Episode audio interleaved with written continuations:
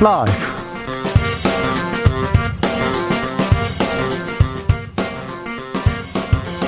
2022년 4월 12일 화요일입니다. 안녕하십니까. 주진우입니다.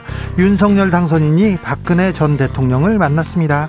2013년 국정원 여론조작 사건 때부터 국정농단 사건까지 두 사람은 긴 악연을 이어왔는데요. 검사로서 피고인 박근혜를 구속한 윤 당선인. 오늘은 면목이 없다. 늘 죄송했다면서 사과했습니다. 지방선거 50일 앞으로 다가왔는데요. 윤석열과 박근혜의 만남 어떤 영향을 미칠까요? 최가박당에서 짚어보겠습니다. 더불어민주당이 검수 완박을 위해서 달려갑니다. 70여 년간 누구의 견제도 받지 않은 무소불위 검찰 권력 이제는 개혁하겠다. 법안 공표 날짜를 5월 3일로 못 박았습니다. 김호수 검찰총장을 비롯한 검찰 집단 반발하고 있는데요. 민주당이 검수 완박을 외치는 이유 김남국 의원에게 물어보겠습니다. 이태규 의원이 인수위원직을 돌연 사퇴하면서 윤석열 당선인과 안철수 위원장 사이에 냉기류가 흐릅니다. 질문 쏟아집니다. 안철수 위원장이 입을 열었는데요. 내각 인선 관련해서 조언하고 싶었지만 그런 과정 없었다. 윤 당선인이 약속했던 공동정부 물 건너가는 걸까요? 또 약속했던 30대 청년 장관은요? 여야 청년 정치인들과 논해봅니다. 나비처럼 날아 벌처럼 쏜다. 여기는 추진우 라이브입니다. 오늘도 자중차에 겸손하고 진정성 있게 여러분과 함께 하겠습니다. 민주당이 검수완박을 외치고 있습니다. 격렬한 토론 이어가고 있는데요. 민생에 집중해야 되는 거 아니냐? 아니다. 검찰개혁 중요하다. 완수해야 된다. 두 달, 두 가지 모두 중요한데 여러분은 무엇이 더 중요한다 이렇게 생각하고 계신지요? 민생도 돌보고 개혁도 할 수 있는 방법은 뭔지요? 여러분의 지혜 모아 주십시오. 샵 9730 짧은 문자 50원 긴 문자는 100원이고요. 콩으로 보내시면 무료입니다. 그럼 주진우 라이브 시작하겠습니다.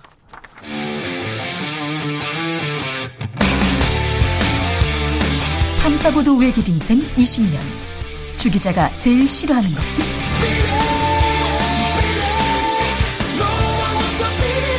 이 세상에서 비리와 부리가 사라지는 그날까지. 오늘도 흔들림 없이 주진우 라이브와 함께.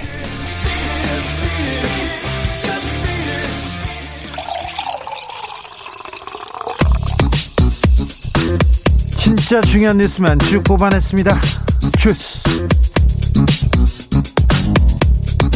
정상근 기자 어서 오세요. 네, 안녕하십니까. 안철수 인수위원장 좀 서운한가 봐요. 아쉬움 토로했습니다. 네, 안철수 인수위원장은 오늘 기자들과 만난 자리에서 내각 인선과 관련해 전문성이 있는 분야에 대해 조언을 드리고 싶었었지만 그런 과정은 없었다라고 말했습니다. 안철수 위원장은 새 정부의 청사진을 실행에 옮길 만한 능력 있는 분들을 추천도 해드렸다라면서 어, 그렇지만 인사는 당선인의 목이라고 말했습니다. 아 처음에 안철수 위원장 나 총리 안 한다 입각도 안 한다 대신 여러 좋은 사람들을 추천하겠다 이렇게 얘기했는데 오 약간 이상합니다. 유난 공동정부 가물가물 물 건너가나요? 이태규 국민의당 의원도 인수위원직을 사퇴했습니다. 당선인 쪽에서 뭐라고 합니까? 네, 당선인 장재원 비서실장은 오늘 기자들과 만난 자리에서 이태규 의원의 사퇴에 대해 어, 계속 함께했으면 좋겠다라는 입장을 밝혔습니다. 네. 장재원 실장은 많이 지쳐 있다고 얘기를 들었는데 자세한 건 모르겠다라고 말했고요. 어, 다만 공동정부 파열 관련 보도에 대해서는 안철수 위원장이 계신데 무슨 파열음인가라고 반문하기도 했습니다. 자, 이 다 내용이 장관 인사가 있은 후부터 지금 파열음이 나오는데요. 많이 지쳐 있다. 아이고, 지금 그거는 또 이거 완전히 정치적 수사죠. 일단 1차 장관을 부를 때 거기 호명에는 이태규 의원이 들어가지 않았습니다. 그런데 아, 앞으로 입각할 건지 나 입각 안 해 이렇게 얘기는 했으나 그렇다면 입각할 가능성이 굉장히 높다는 거 여러분도 잘 아시죠? 지켜보시죠. 네. 그리고 유난 공동정부는 어떻게 흘러가는 건지 이 냉기류는 어떻게 수습되는지 보시죠. 국민의힘과 국민의당 합당은 어떻게 됩니까? 네, 구분 능선을 넘었다라는 보도가 나오고는 있습니다만 아직 성사가 됐다는 소식은 전해지지 않고 있습니다. 여기도 속도가 안 나네요. 네, 어, 연합뉴스에 따르면 현재 실무협의는 사실상 종결 상태라고 하고요. 양당 지도부 간에 최종 선언만 남겨둔 상황이라고 하는데요. 하지만 지방선거 공천 및 경선 룰 그리고 당 재정과 사무처 인력 승계, 합당 이후 당 지도부, 기구 구성 등등 어, 여러 곳에서 갈등 요인이 적지 않다라는 이야기도 언론을 통해 보도되고 있습니다. 어, 여기에 이태규 의원의 인수위원직 사퇴 그리고 안철수 위원장의 서운함 토로도 어, 상황을 좀 더 지켜봐야 한다는 분석도 나오고 있습니다. 그런데 상황이 그렇게 악화되지는 않을 것 같아요. 제가 전화를 쭉 이렇게 돌려봤거든요. 네. 음, 그렇게 뭐 큰 일이 벌어지진 않을 것 같은데 좀 지켜보시죠. 민주당은 지금 굉장히 중요한 의원총회를 진행하고 있습니다. 네, 민주당은 오늘 오후 2시부터 의원총회를 시작했습니다. 어, 이 자리에서 수사권과 기소권을 분리하는 형태의 검찰개혁 법안을 논의할 예정인데요. 오늘 관련 법안에 대한 당론 채택 여부를 논의하고 있습니다. 어, 민주당 지도부는 그동안 추진해왔던 검찰개혁 법안을 미루면 검찰 출신의 윤석열 당선인이 대통령에 취임한 후 거부권을 행사해서 어, 결국 검찰개혁이 무산될 것이다라고 보고 있습니다. 어, 윤호중 비대위원장도 오늘 CBS 라디오 인터뷰에서 5월 3일 문재인 정부의 마지막 국무회의에서 어, 관련 법안을 문재인 대통령이 공포하는 것을 목표로 하고 있다라고 말했습니다. 날짜를 박았습니다. 네, 다만 검찰개혁 취지에는 동의하지만 이 법안을 치밀하게 준비해야 한다라는 신중론도 나오고 있는 상황이라고 합니다. 네, 토론이 계속되고 있다고 합니다. 길어지고 있다고 합니다. 오늘 박범계 장관과 김호수 총장 면담했어요. 네, 김호수 검찰총장의 요청으로 박범계 장관과 김호수 총장이 만났습니다. 어, 김호수 총장이 박범계 장관이 아, 국무회의가 끝난 시간에 맞춰서 광화문으로 왔다라고 하고요. 어, 광화문 정부청사 인근 모처에서 1시간가량 만났고 현안에 대한 검찰의 입장을 설명했다라고 합니다. 어, 앞서 김호수 총장은 출근길에 기자들과 만나서 오늘은 긴 하루가 될 것 같다라며 간절한 마음으로 지켜보겠다라고 말했고요. 국민과 미래를 위해 민주당 의원들이 현명한 결정을 해주실 것으로 기대한다라고 말했습니다. 국민과 미래를 위해 검사들도 좀 현명한 결정을 해주시길 기대합니다. 바랍니다. 제발요. 검사는 공소장으로 말하고 판사는 판결문으로 말한다. 본인들이 계속 강조하는 내용인데 자꾸 무슨 일이 있다고 자꾸 텔레비전에 나와서 생방송에서 막 얘기하는데 아우 이거 굉장히 우려하는 국민들 불안감 가진 국민들 많다는 거 검사님들 좀 생각해 주세요. 이 모든 내용이 검찰이 지금 잘 못해서 국민의 눈높이에 따라가지 못해서 지금 일어나고 있는 일이라는 것도 한번 좀 생각해 주십시오. 부탁드립니다. 윤석열 당선인 박근혜 전 대통령을 만났습니다. 네, 윤석열 당선인은 오늘 대구 달성의 박근혜 전 대통령 사저를 방문해서 박근혜 전 대통령과 만났습니다. 이 권영세 인수위 부위원장 유영아 변호사가 배석을 했는데요. 50여 분간 대화를 나누었다고 합니다. 아, 우선 윤석열 당선인은 과거 국정농단 특별검사와 피의자로서 악연에 대해 미안한 심경을 언급했다라고 합니다. 네, 당선인은 인간적인 안타까움과 마음속으로 가진 미안함을 말씀드렸다라면서 박근혜 전 대통령의 건강과 생활에 불편한 점은 없는지 이야기를 나눴다라고 설명했습니다. 한편 박근혜 전 대통령은 윤석열 당선인의 사과에 대해 특별한 언급 없이 담담히 들었다고 유영아 변호사는 설명했습니다. 아, 다만 박근혜 전 대통령의 정책이나 업적을 계승하고 홍보하겠다라는 당선인의 발언에 대해서는 감사의 뜻을 나타냈다라고 합니다. 아, 또한 윤석열 당선인은 박근혜 전 대통령을 취임식에 직접 초청했고 어, 이에 박근혜 전 대통령은 가능하면 참석하도록 노력하겠다라는 입장을 밝힌 것으로 전해졌습니다. 구원이라고 해야 되나요? 어찌됐든 윤석열 박근혜 두 사람 간의 악연은 오늘 정리되는 걸까요? 이 부분은 정치적으로는 어떤 영향을 미칠까요? 자세히 분석하겠습니다. 잠시 후에요. 여야가 공직선거법 개정안 처리하기로 했네요. 네, 민주당 박홍근 원내대표와 국민의힘 권성동 원내대표는 오늘 박병석 국회의장이 주재한 회동에서 만나서 오는 15일 이 지방선거 선거구 획정 등과 관련된 공직선거법 개정안을 처리하기로 합의했습니다. 어, 최대 쟁점은 기초의회 3인 이상 중대 선거구제 도입인데요. 예, 한 선거구에서 최다 득표자 3인 이상을 당선시키는 제도로 어, 다당제의 핵심 요소로 꼽히고 있습니다. 예. 어, 그러나 여야는 이에 대해서는 합의를 이루지 못한 것으로 전해졌고요. 어, 다만 박병석 의장이 일부 지역에 대해 이 중대 선거구제를 시범 실시하자라는 제안을 하자 양당이 이를 검토하기로 했습니다. 여야가 뭘 합의하기로 했어요. 네, 처리하기로 한 걸 보면 일을 조금 하는 것 같은데 특검에 대해서는 어떻게 한답니까? 네, 이 공군 성폭력 피해자 고 이해람 중사 사망 사건 조사를 위한 특별검사법을 15일 본회의에서 역시 처리하기로 했습니다. 어, 지난 4일 국회 법사위에서 한 차례 논의가 됐으나 여야 간의 이견을 좁히지 못해 처리가 불발이 됐는데요. 어, 쟁점이던 특검 추천 관련해서 양당이 합의를 했다고 합니다. 어, 또한 한덕수 국무총리 후보자의 인사청문회를 진행할 인사청문 특위위원장은 관리에 따라 이 국민의힘 측에서 맡기로 했습니다. 네. 음, 장관 후보자 중에 정호영 복 지부 보건복지부 장관 후보자 재산이 많이 늘었다. 그리고 또 칼럼에서 이상한 얘기를 많이 했다 이런 의혹이 자꾸 나오고 있어요. 농지법 위반 의혹도 있네요. 네, 어, 보건복지부 장관 후보자인 정우영 경북대 병원장에 대한 논란이 이어지고 있는데요. 어, 경북 구미에 논밭 다섯 필지를 보유하고 있는 것으로 전해졌는데 이 구미 도계면에 1,500제곱미터 어, 그리고 산동읍에 3,000제곱미터가 있다고 합니다. 예. 이 농지법상 농지는 농사를 짓는 사람이 소유하는 것이 원칙이기 때문에 이 농지를 구입하려면 농지 취득 자격 증명을 받아야 하고요. 그래야죠. 이 타인에게 경작을 맡기려면 경작을 맡기려면 이 농어촌 공사에 위탁을 해야 합니다. 예, 하지만 정호영 후보자는 별도의 절차 없이 인근에 거주 중인 친척에게 농사를 맡겼다고 합니다. 네. 어, 정호영 후보자는 두 곳 모두 문중의 부탁을 받고 구입한 땅이고 구입 당시 본인이 한참 바쁘던 시절이어서 이 서류나 절차를 정확히 알지 못했다라고 해명했습니다. 어, 또 자신이 실제로 농사를 짓지 않았고 형편이 어려웠던 친척들이 요청해서 어쩔 수 없이 땅을 떠안았다라고 해명했습니다. 장관 후보자들 과거 발언 그때는 뭐 일반인 민간인 신분이니까 뭐 그럴 수 있는데 공직자가 장관이 된다고 하니까 계속 큰 논란이 됩니다. 네, 정호영 후보자는 지난 2012년 매일신문에 애국의 길이란 칼럼을 기고했는데요. 애국의 길이요? 네, 결혼과 출산이 애국이란 취지의 주장을 했고요. 또 2013년에는 3미터 청진기라는 제목의 칼럼에서 이 성범죄자의 취업 제한 직종에 의료인을 포함하도록 개정된 법을 어, 비웃는 SNS에 동조하는 칼럼을 작성하기도 했습니다. 어, 앞서 이창양 산업통상자원, 어, 산업통상자원부 장관 후보자도 지난 2010년 이 조선일보의 출산 기피 부담금이란 제목의 칼럼을 써서 어, 논란이 된 바 있고요. 또 중앙일보 기자였던 박보균 문화체육관광부 장관 후보자는 칼럼에서 어, 드러난 인식이 논란이 됐습니다. 이 전두환식 리더십의 바탕은 의리라면서 이 전두환 씨를 칭송했고요. 또 핵무장을 지지하기도 했었습니다. 어, 또한 노동조합의 파업에 거액의 손해배상을 청구하자라는 취지의 칼럼을 쓰기도 했습니다. 어, 또 한국 사람들의 성미가 급하다라는 취지의 주장을 하면서 어, 일본 원전 사고 후 이 수산물에 대한 우려를 어, 급한 성미 탓으로 돌리기도 했다. 뭐 이런 지적도 나오고 있습니다.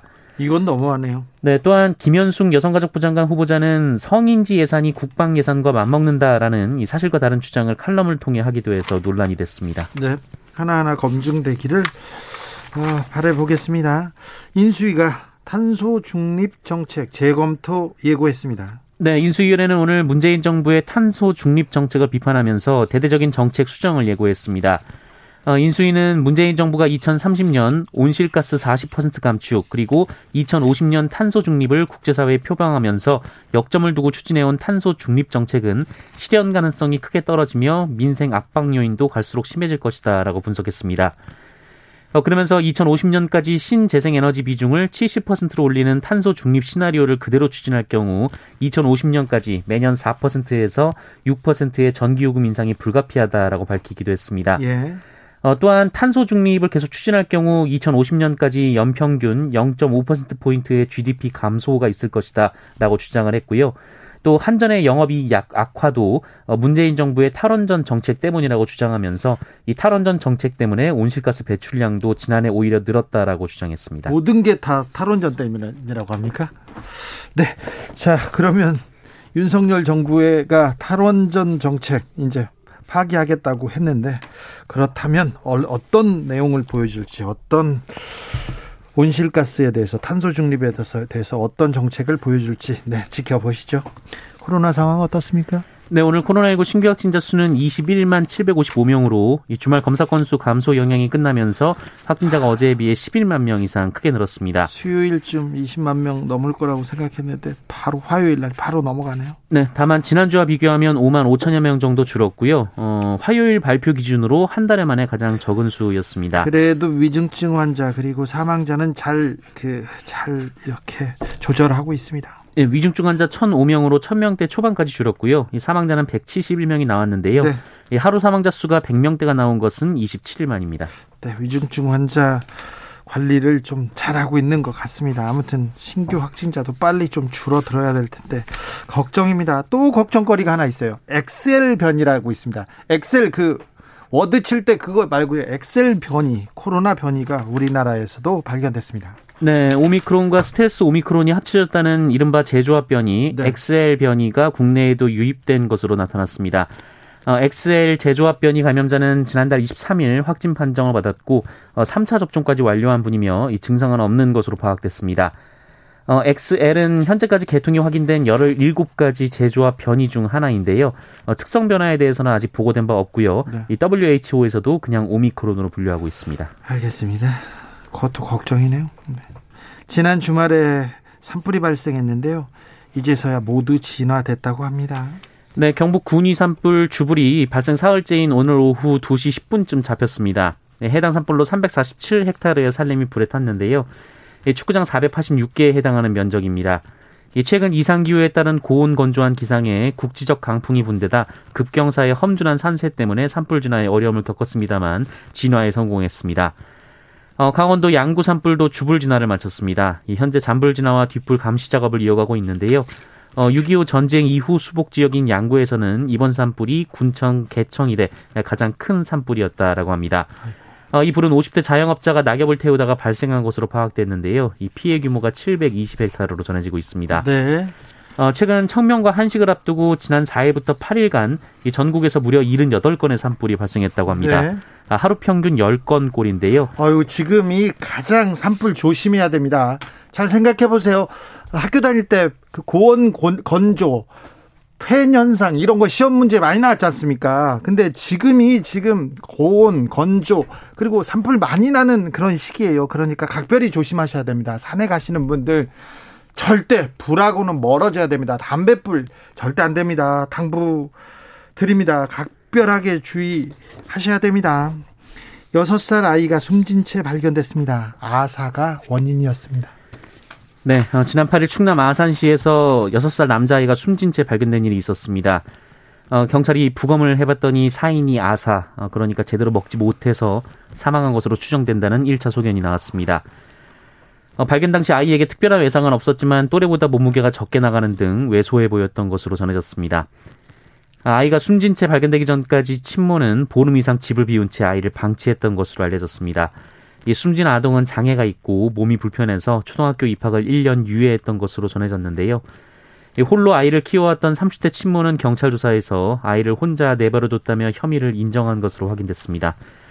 경찰은 친모를 아동학대 치사 혐의로 구속하고 정확한 범행 동기를 파악하고 있습니다. 사제 폭발물을 만든 40대 남성이 있었습니다. 체포됐습니다. 네, 사제 폭발물을 만든 뒤 주택가에서 폭발시킨 40대 남성이 경찰에 붙잡혔습니다. 아, 이 남성은 어제 어제죠. 11일 저녁 7시 54분 이 부산 동래구 한 주택가 길에 세워둔 안전 고깔 안에 이 본인이 만든 폭발물을 설치한 뒤 원격 조종을 통해 폭발하도록 어, 한 혐의를 받고 있습니다. 폭발 시켰어요. 네, 어, 이 남성은 생화학을 전공했다고 하고요. 직업은 없는 것으로 알려졌습니다. 어, 지나가던 행인이 펑 소리를 듣고 경찰에 신고했고요. 다행히 폭발로 다친 사람은 없었습니다. 아, 경찰은 수사에 나섰고 인근 CCTV에서 이 남성을 확인한 후 어, 체포했는데요.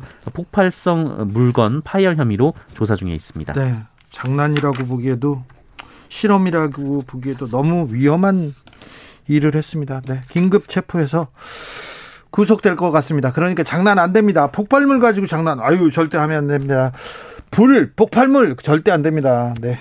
주스 정상근 기자 함께했습니다. 감사합니다. 고맙습니다. 김덕실님께서 민생도 챙기고 검수완박도 하면 되지요. 얘기합니다. 김한수님께서는 민생이 없는 자기 주장을 하는 민주당인 것 같습니다. 검수완박에 대해서 지금 문자 계속 이어집니다. 토론이 진행되고 있습니다. 3266님 검찰개혁 먼저 당연히 해야지요. 얘기하고 1720님 검찰 정상화, 검찰 개혁이 맞는 말 아닌가요? 검수완박이라는 단어는 별로예요.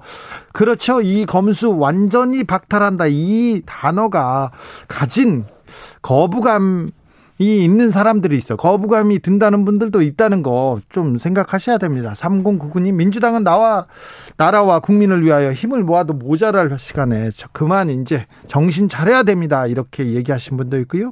김성실님, 언론 정 검찰과 언론의 정상화가 민생이라고 생각합니다. 언론은 불안만 조성하고 이런 개혁들이 빨리 되어야 한다고 봅니다. 이렇게 얘기하셨고요. 김희영 님도 70여 년간 이어져온 견제받지 않은 검찰 권력, 최측근 봐주기 수사, 표적 수사 도를 넘었습니다. 검찰 개혁은 20년 전부터 하려고 했던 거 아닙니까? 이렇게 물어보는데요.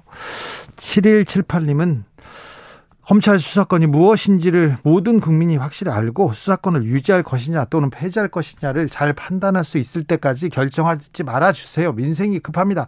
국민 설득, 국민한테 이해를 받는 게 먼저라는 그런 지적도 해 주셨습니다. 교통정보센터 다녀오겠습니다. 오수미 씨.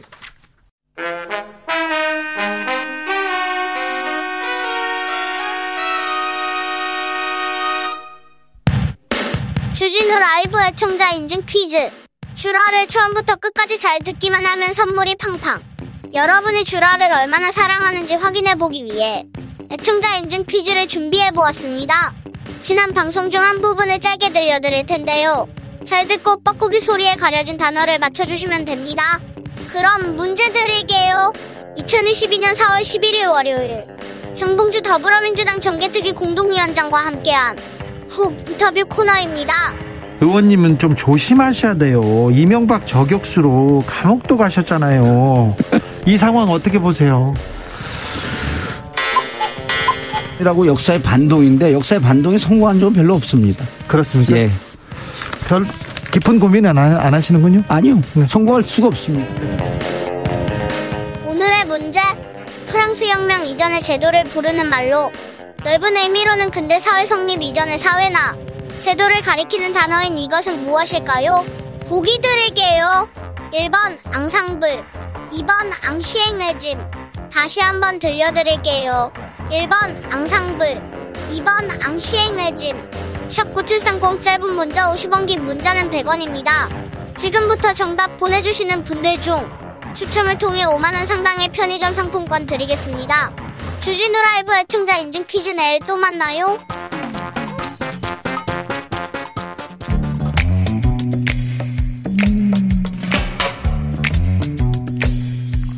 오늘의 정치권 상황 깔끔하게 정리해드립니다. 여당, 야당, 크로스. 최가박과 함께 최가박당. 여야 최고의 파트너입니다. 주진우 라이브 공식 여야 대변인 두 분 모셨습니다. 박성준 더불어민주당 의원 어서 오세요. 네, 안녕하세요. 박성준입니다. 최형두 국민의힘 의원 어서 오세요. 네, 안녕하십니까. 박성준 의원은 지금 의원총회 중인가요? 네, 의원총회가 오늘 2시부터 시작해서요. 지금도 되고 지금 있습니까? 하고 있는 와중에 나왔는데 네. 지금 어느 정도 이제 결론의 시기가 온 때가 된 것 같아요. 어떻게 결론이 납니까? 어, 어쨌든 저 수사 기소 분리가 가- 검찰 개혁과 관련된 부분이 가장 큰 쟁점이었는데요. 네. 어, 항상 어떤 현안이 나오면 두 가지 방향에 대한 고민이 있지 않습니까? 예. 지금 추진을 해야 된다는 추진론자들하고 조금 네. 더 신중해야 되는 신중론자가 있는데 지금 이 시기에 수사 기소 분리를 해야 된다라고 하는 것이 대체적인 어떤 중론인 것 같습니다. 지금 보면. 네. 예. 어, 이 검수완박 그 검찰 개혁 얘기만 나오면 검수완박보다는 저 수사 기소 분리라고 봐야 되죠. 왜 그게 그러냐면. 검찰의 수사권을 완전히 박탈한다는 내용이 아니거든요. 네. 예. 자 그러면요 수사 기소 분리 이 얘기만 나오면 최영두 의원님은 웃습니다. 아니 이게 이걸 뭐 민주당에서 민주당 오늘 의총에서 막 좋은 합리적인 의견들이 많이 나올 거라고 생각합니다. 바- 당장 박지원 비대위원장이 어 질서 있게 철수하는 것 철수하고 민생에 집중하는 길이 있다 이렇게 이야기했는데 아니 그런 차원에서 얘기한 게 아닙니다. 이야기고. 지금 네. 저그 이제 박 의원님이 이제 법사니까 저보다 잘 아시겠는데 네. 어 이번에 금수완박은 저 지금 그런 게 아닙니다. 지금 우리 저 누구죠 황운한가 하는 그 경찰 출신 의원이 이야기했잖아요. 네. 6대 범죄 수사 수사를 정발시키자는 것이다 보니까 완전히 검찰 수사권을 박탈한다. 그래서 검수완박입니다. 그 부분에 대해서는 설명이 좀 필요합니다. 아니 그런 차원은 아니고 이제 검찰의 이제 수사 이제 기소 독점에 대한 부분을 어떻게 할 건가? 지금 이제 검찰이 그 동안의 권력이 비대화됐고 수사권과 기소권은 하나로 가지면서 실질적으로 모소부리의 어떤 권력을 갖고 있다라고 하는 부분에 대해서는 대체적으로 좀 국민들이 함께하는 것 같습니다. 그리고 예를 들어서 구- 법 앞에 모든 국민은 평등하다라고 하는 내용에 대해서 그러면 이게 정말 법 앞에 평등한 거냐. 그러니까 검찰의 잘못된 부분이라든가 비리의 문제라든가 불법의 문제는 제 식구 감사기로서 그동안 넘어왔던 것이 아니냐. 그러면 이 문제를 어떻게 할 거냐에 대한 부분이 나온 거 아니겠습니까? 그래서 어, 근본적인 원인은 수사 기소가 독점에 의해서 권력의 집중화 현상이 나타난 것이다. 그래서 당연히 분리해야 되는 거고 네. 그 분리의 방향에 대한 것들을 좀 하고 있는 거 아니겠습니까? 그러니까 이제 그 네. 말씀이 맞는데 이게 음. 이제 잘 잘렸어요. 이뭐 우리끼리 민주당하고 국민의힘은 뭐 입장이 갈라져 있으니 그렇다 치더라도 여영국 이제 정의당 대표가 이 문제에서는 키를 쥐고 있습니다. 이 정의당과 국민의당 또 다른 소수당이 어떻게 하느냐에 따라서 민주당이 이게 제일 중요하냐면은 저희들이 이제 필리버스터 할 겁니다. 이거 한다 그러면은 그러면 180석으로 필리버스터를 중단시킬 수 있는데 이번에는 정의당이 찬성 안 해줄 겁니다. 왜냐? 예영국 대표 이런 이야기를 했어요. 아니 그렇게 시급하지도 않고 지금 그게 뭐 검찰 통제와도 관계도 없는 문제 같은데 왜 진영 논리로 이렇게 싸우려고 하느냐라는 게 지금 민생에 집중해야 된다는 것이 예영국 대표, 정의당 대표의 이야기입니다. 지금 그 우리 박 의원님 하신 말씀 누구도 반대하지 않아요. 검찰 수사권 독점. 검찰이 지금 그렇죠. 최영도 원 검찰 개혁에 대해서 반대하지 않죠? 그럼요. 지금 이거는 저 프로세스가 지난해 사실은 그 우리 박 의원님 이야기 민주당 이야기하는 그 구조가 어느 정도 일단락이 되었습니다. 지금 정의당이고 또뭐 어, 변호사 단체고 시민단체 하는 이야기는 지난해 일단 수사권 조정이 일부 되었, 다 되었고, 그 다음에 검찰을 견제하기 위해서 공수처도 만들었습니다. 예.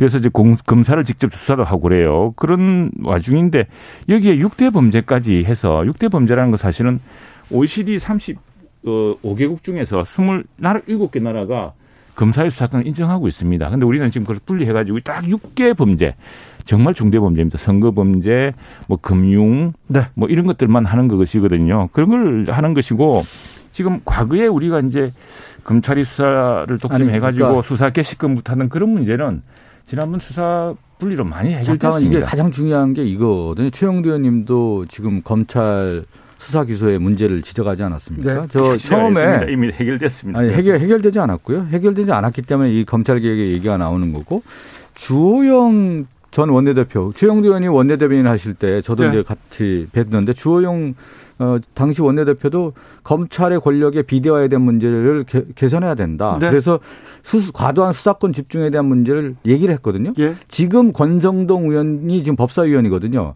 법사위원 할 때도 그렇고 2019년도에 지금 원내대표인데 검찰청법 개정안을 발의를 해요. 예. 그 내용 중에 하나가 뭐냐면 우리나라의 검찰의 과다한 수사권이 집중돼서 폐해가 많다. 네. 그러니까 여야의 모든 의원들이 검찰의 수사에 과도한 집중에 대한 얘기를 다 했습니다. 민주당만 얘기한 게 아니고 국민의힘의 관계자들 얘기 들어보면 다 했단 말이에요. 심지어 검찰에서도 예. 개혁안을 낼때 과도한 수사권과 기소권 분리를 해야 된다. 그리고 전 세계적으로도 수사 기소 분리라는 것이 맞다라고 하는 거에 대해서는 다 동의를 해요. 근데 그 부분에 했을 때 사실은 자신의 어떤 기득권이라고 하는 부분을 내려놓기 어려운 거고 그래서 지금 개혁을 해야 된다는 거 아니겠습니까? 그리고 참 답답합니다 지금 왜냐하면은 윤석열 당선인도 후보 시절에 내랑 만나 이야기할 때 검찰이 수사를 많이 하면 안 된다. 검찰은 정말 경찰이 다루지 못하는 대형 범죄, 대거악의 문제 한, 한해 10개 정도만 하면 된다. 이런 이야기도 하시더라고요. 근데 지금, 지금 지금 논의되는 민주당 일부 의원들이 주장하시는 분들은 그런 차원이 아닙니다. 검찰의 수사권을 완전히 박탈하자. 그게 금수완박입니다. 그래서 자, 지금 보십시오. 금융범죄 이런 거. 미국에 우리가 아는 뭐 큰 영화 같은 거 보더라도 나오지만 금융범죄는 복잡한 것은 법률하고 법적인 문제가 긴밀하게 연결되기 때문에 수사와 사실 기소가 연계되게 많습니다. 그래서 금융범죄, 지금 6대 범죄가 그런 겁니다. 선거범죄, 뭐 이런 것들은 이제 검찰하고 경찰도 같이 하는 거고요. 그런데 지금, 지금 아니, 지금, 아니 지금, 지금 민주당이 논의하는 내용, 아니. 그 강경파들이 요구하는 거는요. 완전히 없애자. 6대 범죄 수사권을 증발시켜버리자. 이야기입니다. 뭐가 됐든 그건 안 되죠. 그러면 중대 범죄는 누가 수사합니까? 그래서 특수수사청이라든가 중대범죄 수사청에 그, 관련된 얘기를 지금 하는 뭐. 거고요. 또 하나는 경찰에 대한 권한도 지금 얘기를 계속 하고 있는 건데 자치경찰제를 신설한다든가 또 국가수사본부가 있지 않습니까? 그래서 지금 6대 범죄 같은 경우는 중대수사청이라든가 아니면 뭐 특수사청이라든가 이런 걸 설치를 해서 실질적으로 수사 기소의 분리를 통해서 견제와 균형의 원리에 맞게 하자라고 하는 것이 민주당 아닌 것이죠. 여기에 대해서도 그동안에 국민의힘에 있는 관계자들, 의원들 다 찬성을 해왔어요. 근데 당장, 당장 지금 시점에서는 아, 반대하고 있다라는. 게. 지금 저박 의원님이 이 부분과 전체를 혼동하고 계시는데 자, 수사권 조정한다 해야 된다. 그래서 검찰이 그동안 옛날에는 사실 우리 그 저 경찰 검찰 출입 기자를 때 보면은 그게 그 공공의 적에 나오는 게 그런 거 아닙니까? 이 30년 전에는 검사가 뭐 한마디 하면 경찰이 꼼짝을 못 해요. 그래서 그렇죠. 이제 참 경찰이 검사한테 젊은 검사 수모도 당하고 하는 걸 보고 안 했습니까? 지금은 그럴 수 없는 시대입니다. 경찰도 굉장히 리트들이 많고 수사도 국수분도 지금 들어가 있고 해서 그게 아니고 자, 아주 그 거하게 범죄, 금융 범죄. 예, 근데 미국 같은 경우에 월스트리트 저승사자 줄리아니 뭐 이런 사람들 있지 않았습니까? 검사입니다. 일본에서 다나카 큰 금맥을 수사했던 그 사람 동경지검 특수부입니다.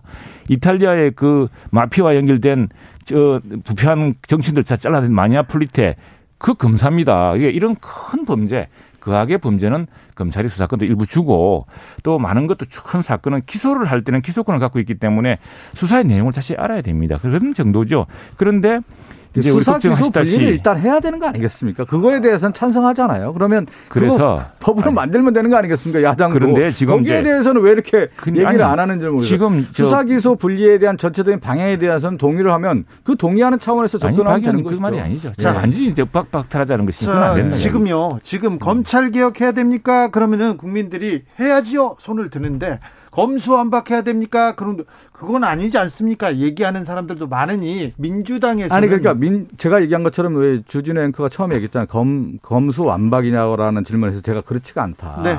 실질적으로는 수사 기소 분리라고 하는 부분으로 가는 것. 제가 지금까지 설명했던 거 아니겠습니까? 아니 그러니까 그런데 네. 자 검찰 프레임 자체가 잘못됐다는 검찰 거죠.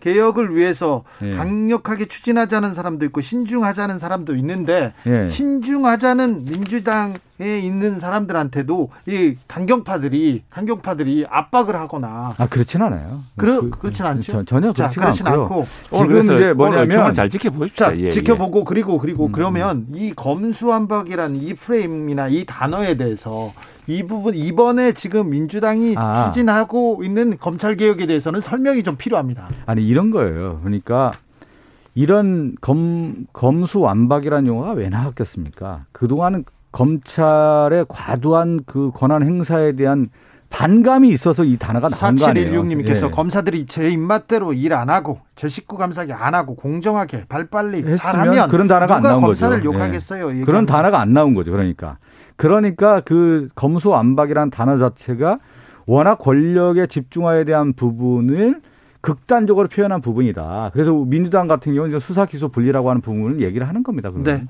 네. 네. 어, 대안이 정확히 서지 않았는데 개혁을 서두른다는 인식이 국민들한테 있습니다. 그 지적에 대해서는 어떻게 보세요? 아, 그렇지 않아요. 왜 그러냐면 이 모든 우리 역사적인 어떤 개혁 법안이라고 하는 것 자체가 국정원법 제가 예전에 한번 설명하지 않았을까? 30년 걸렸어요. 국정원 개혁하는 데 있어서요. 네. 그리고 경찰도 역시 권력에 대한 집중화 문제를 개혁하고 민주정부에 맞게 민주적인 어떤 경찰을 맞게 하는데도 상당히 오랜 시간 걸렸습니다. 검찰 개혁에 대한 논의, 논의 도 90년대부터 나오기 시작한 거거든요. 자, 박성준 의원님 하나만 묻겠습니다. 네. 이번 지방선거 앞두고 이 검찰 개혁이 큰 화두로 화두로 화두로 떠오른다고 아니, 그러니까 해서 해서 민주당이 그렇게 유리할 것 같지는 않습니다. 그래도 합니까? 그래도 저는 유불리를 따지지 않아야 된다. 왜 그러냐면 이 검찰 개혁이라고 하는 것은 역사의 소명 의식과 책임의 의식을 가지고 민주당이 반드시 해야 될 사이다. 그렇게 네. 접근해야지. 지방선거가 있기 때문에 이 문제를 정치적 고려로 대상이 돼서는 안 된다. 저는 이렇게 말씀드립니다. 뭐 민주당이 알아서 판단하실 내용이지만 민주당 내 저 많은 분들도 걱정하고 계신다는 걸 저는 알고 있습니다. 네. 알고 있고 또 하나는 문제는 뭐냐면 이게 자, 검찰을 잘못된 검사도 있죠. 못된 검사도 있습니다. 그리고 그 보면은 죽은 권력을 부관 참시하던 그런 나쁜 검사들이 있었고. 예. 뭐 그런데 지금 우리가 바라는 것은 살아있는 권력을 수사할 수 있는 당당한 검사 이런 거 아니겠습니까? 박수분 했던 것이고. 이 지금 그래서 이게 그 큰 부정부패, 대형 거악은 국민적인 손해를 봅니다. 국민 전체가 피해를 봅니다. 그래서 그건 국민들이 그러면 법적 구제를 받고 국민들이 이런 부정과 그악으로부터 피하는 피해를 누가 막아줄 것이냐. 알겠습니다. 제가 하나만 얘기 드릴게요. 윤석열 당선인이 검찰 출신 아닙니까? 검찰 출신인데 검찰의 독립성과 중립성에 정치 검찰의 모습을 띈 거 아니겠어요? 이런 네. 문제도 원천적으로 봉쇄하기 위해서는 수사 기소가 필요하다라는 것을 우리가 말씀드리는 알겠습니다. 겁니다. 검찰 네. 개혁에 대한 아이고, 얘기는 네. 뒤에 또 저희가 얘기를 나눌 테니까 이 정도로 정리하겠습니다. 네, 뭐 이영규님께서 검찰 개혁 필요하고 청와대 이전도 필요해요. 그런데 여야 구분 없이 졸속으로 처리하는 건 어떻게 똑같네요. 이런 얘기도 합니다. 오늘 윤석열 당선인과 박근혜 전 대통령이 만났습니다. 이 만남 어떻게 어떤 의미가 있을까요, 최영두 의원님? 참 어, 어쨌든 탄핵 정치권이 탄핵했고 그 네. 헌법재판소가 또 탄핵 결정을 내렸고 그래서 그걸 이제 어, 수사를 했던 당시에 수사팀장이 이제 네. 대통령이 되었습니다. 역사의 어떤 큰 아이러니랄까 이런 건데 그래서 오늘 뭐 그런 허심탄회한 이야기를 한 것 같고요. 뭐 박근혜 전 대통령으로서도 지금 역사가 이렇게 흘러왔고 그런 선택을 한 사람들 특히 박근혜 대통령을 지지했던 많은 분들이 또 윤석열 후보를 또 당선을 또 위해서 크게 투표하고 그랬던 있기 때문에 큰 역사적인 어떤 뭐랄까요 이 대화랄까 또 네. 그런 데서 뭐 윤석열 당선이 참 미안한 감정이 있었다고 이야기를 했고 또 박근혜 전 대통령이 무슨 말씀하시는지 알려지지 않았습니다만 50분 동안 진지하게 많은 이야기 했다는 것은 결국 이것도 작은 통합의 과정이다 생각을 합니다. 뭐 작은 통합의 과정이라고 하지만 저는 박근혜 전 대통령이 한국 정치 역사에서 왜 탄핵을 당했습니까? 우리가 알듯이 국정농단이란 말이에요. 박근혜 대통령이 대통령으로서 국정 수행을 제대로 했느냐에 대한 부분을 국민들이 아니다. 최순실이라고 하는 사람이 등장을 해서 오히려 국정을 농단했다라고 하는 부분을 대통령으로서 역할을 제대로 못했다라고 하는 것이 그것이 국민의 심판이었고 촛불 혁명으로 이어졌고 그것이 탄핵으로 이어진 거 아니겠습니까? 이러한 역사적인 어떤 어, 우리가 주는 시사점에 대한 것도 우리가 인식을 해야 되는 거고요.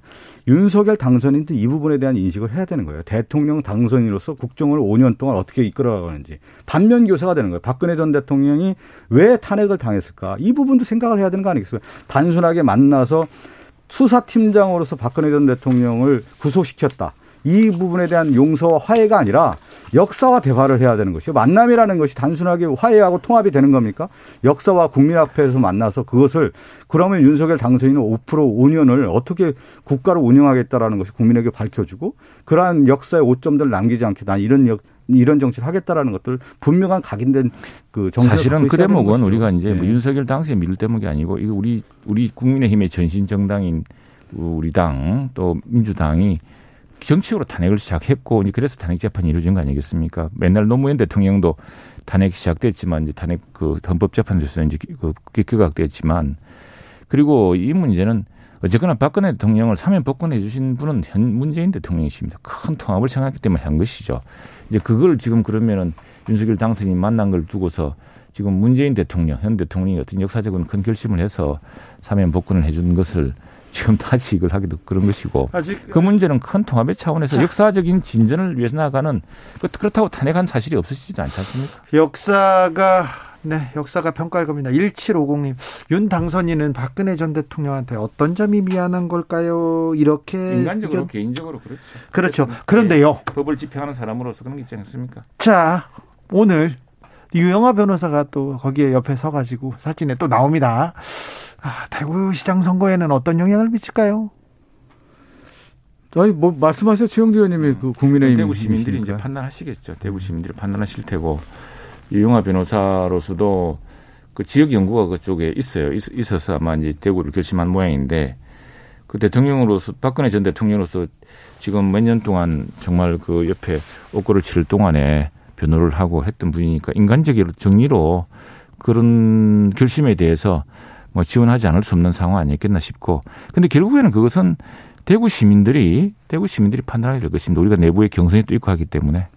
근데 그 저는 앞으로 그 국민의힘의 대구시장 그 공천 과정이 하나의 그 윤석열 당선이 5년 정부의 바로미터가 될 거라고 봐요. 왜 그러냐면 결국은 어, 공천이라든가 국가 운영 아니면 뭐 대구시장 좋게 얘기한다고 하면은 국민과 시민을 위해서 할 수 있는 사람을 뽑느냐에 대한 걸 가지고 가야 되는 건데 단순한 그 시점의 정적 계산이라든가 유불리를 따져서 했을 경우에 그것이 하나의 어떻게 보면 윤석열 당선인 5년 정부가 이끌어갈 그 흐름, 흐름을 네. 읽을 수 있는 대목이라고 봅니다. 현명한 대구 네. 시민들이 판단을 하겠죠. 아무튼 저는 대통령 지내신 분이 많은 탄핵으로 또 감옥까지 갔다 오신 분인데 이런 부분에 대해서는 역사와 국민 앞에 얘기를 조금 해야 된다는 생각이 있었는데 그런 얘기는 없고 없죠? 네 측근인 유영아 변호사를 부탁한다는 얘기가 있는데 오늘 당선인과 만났는데 또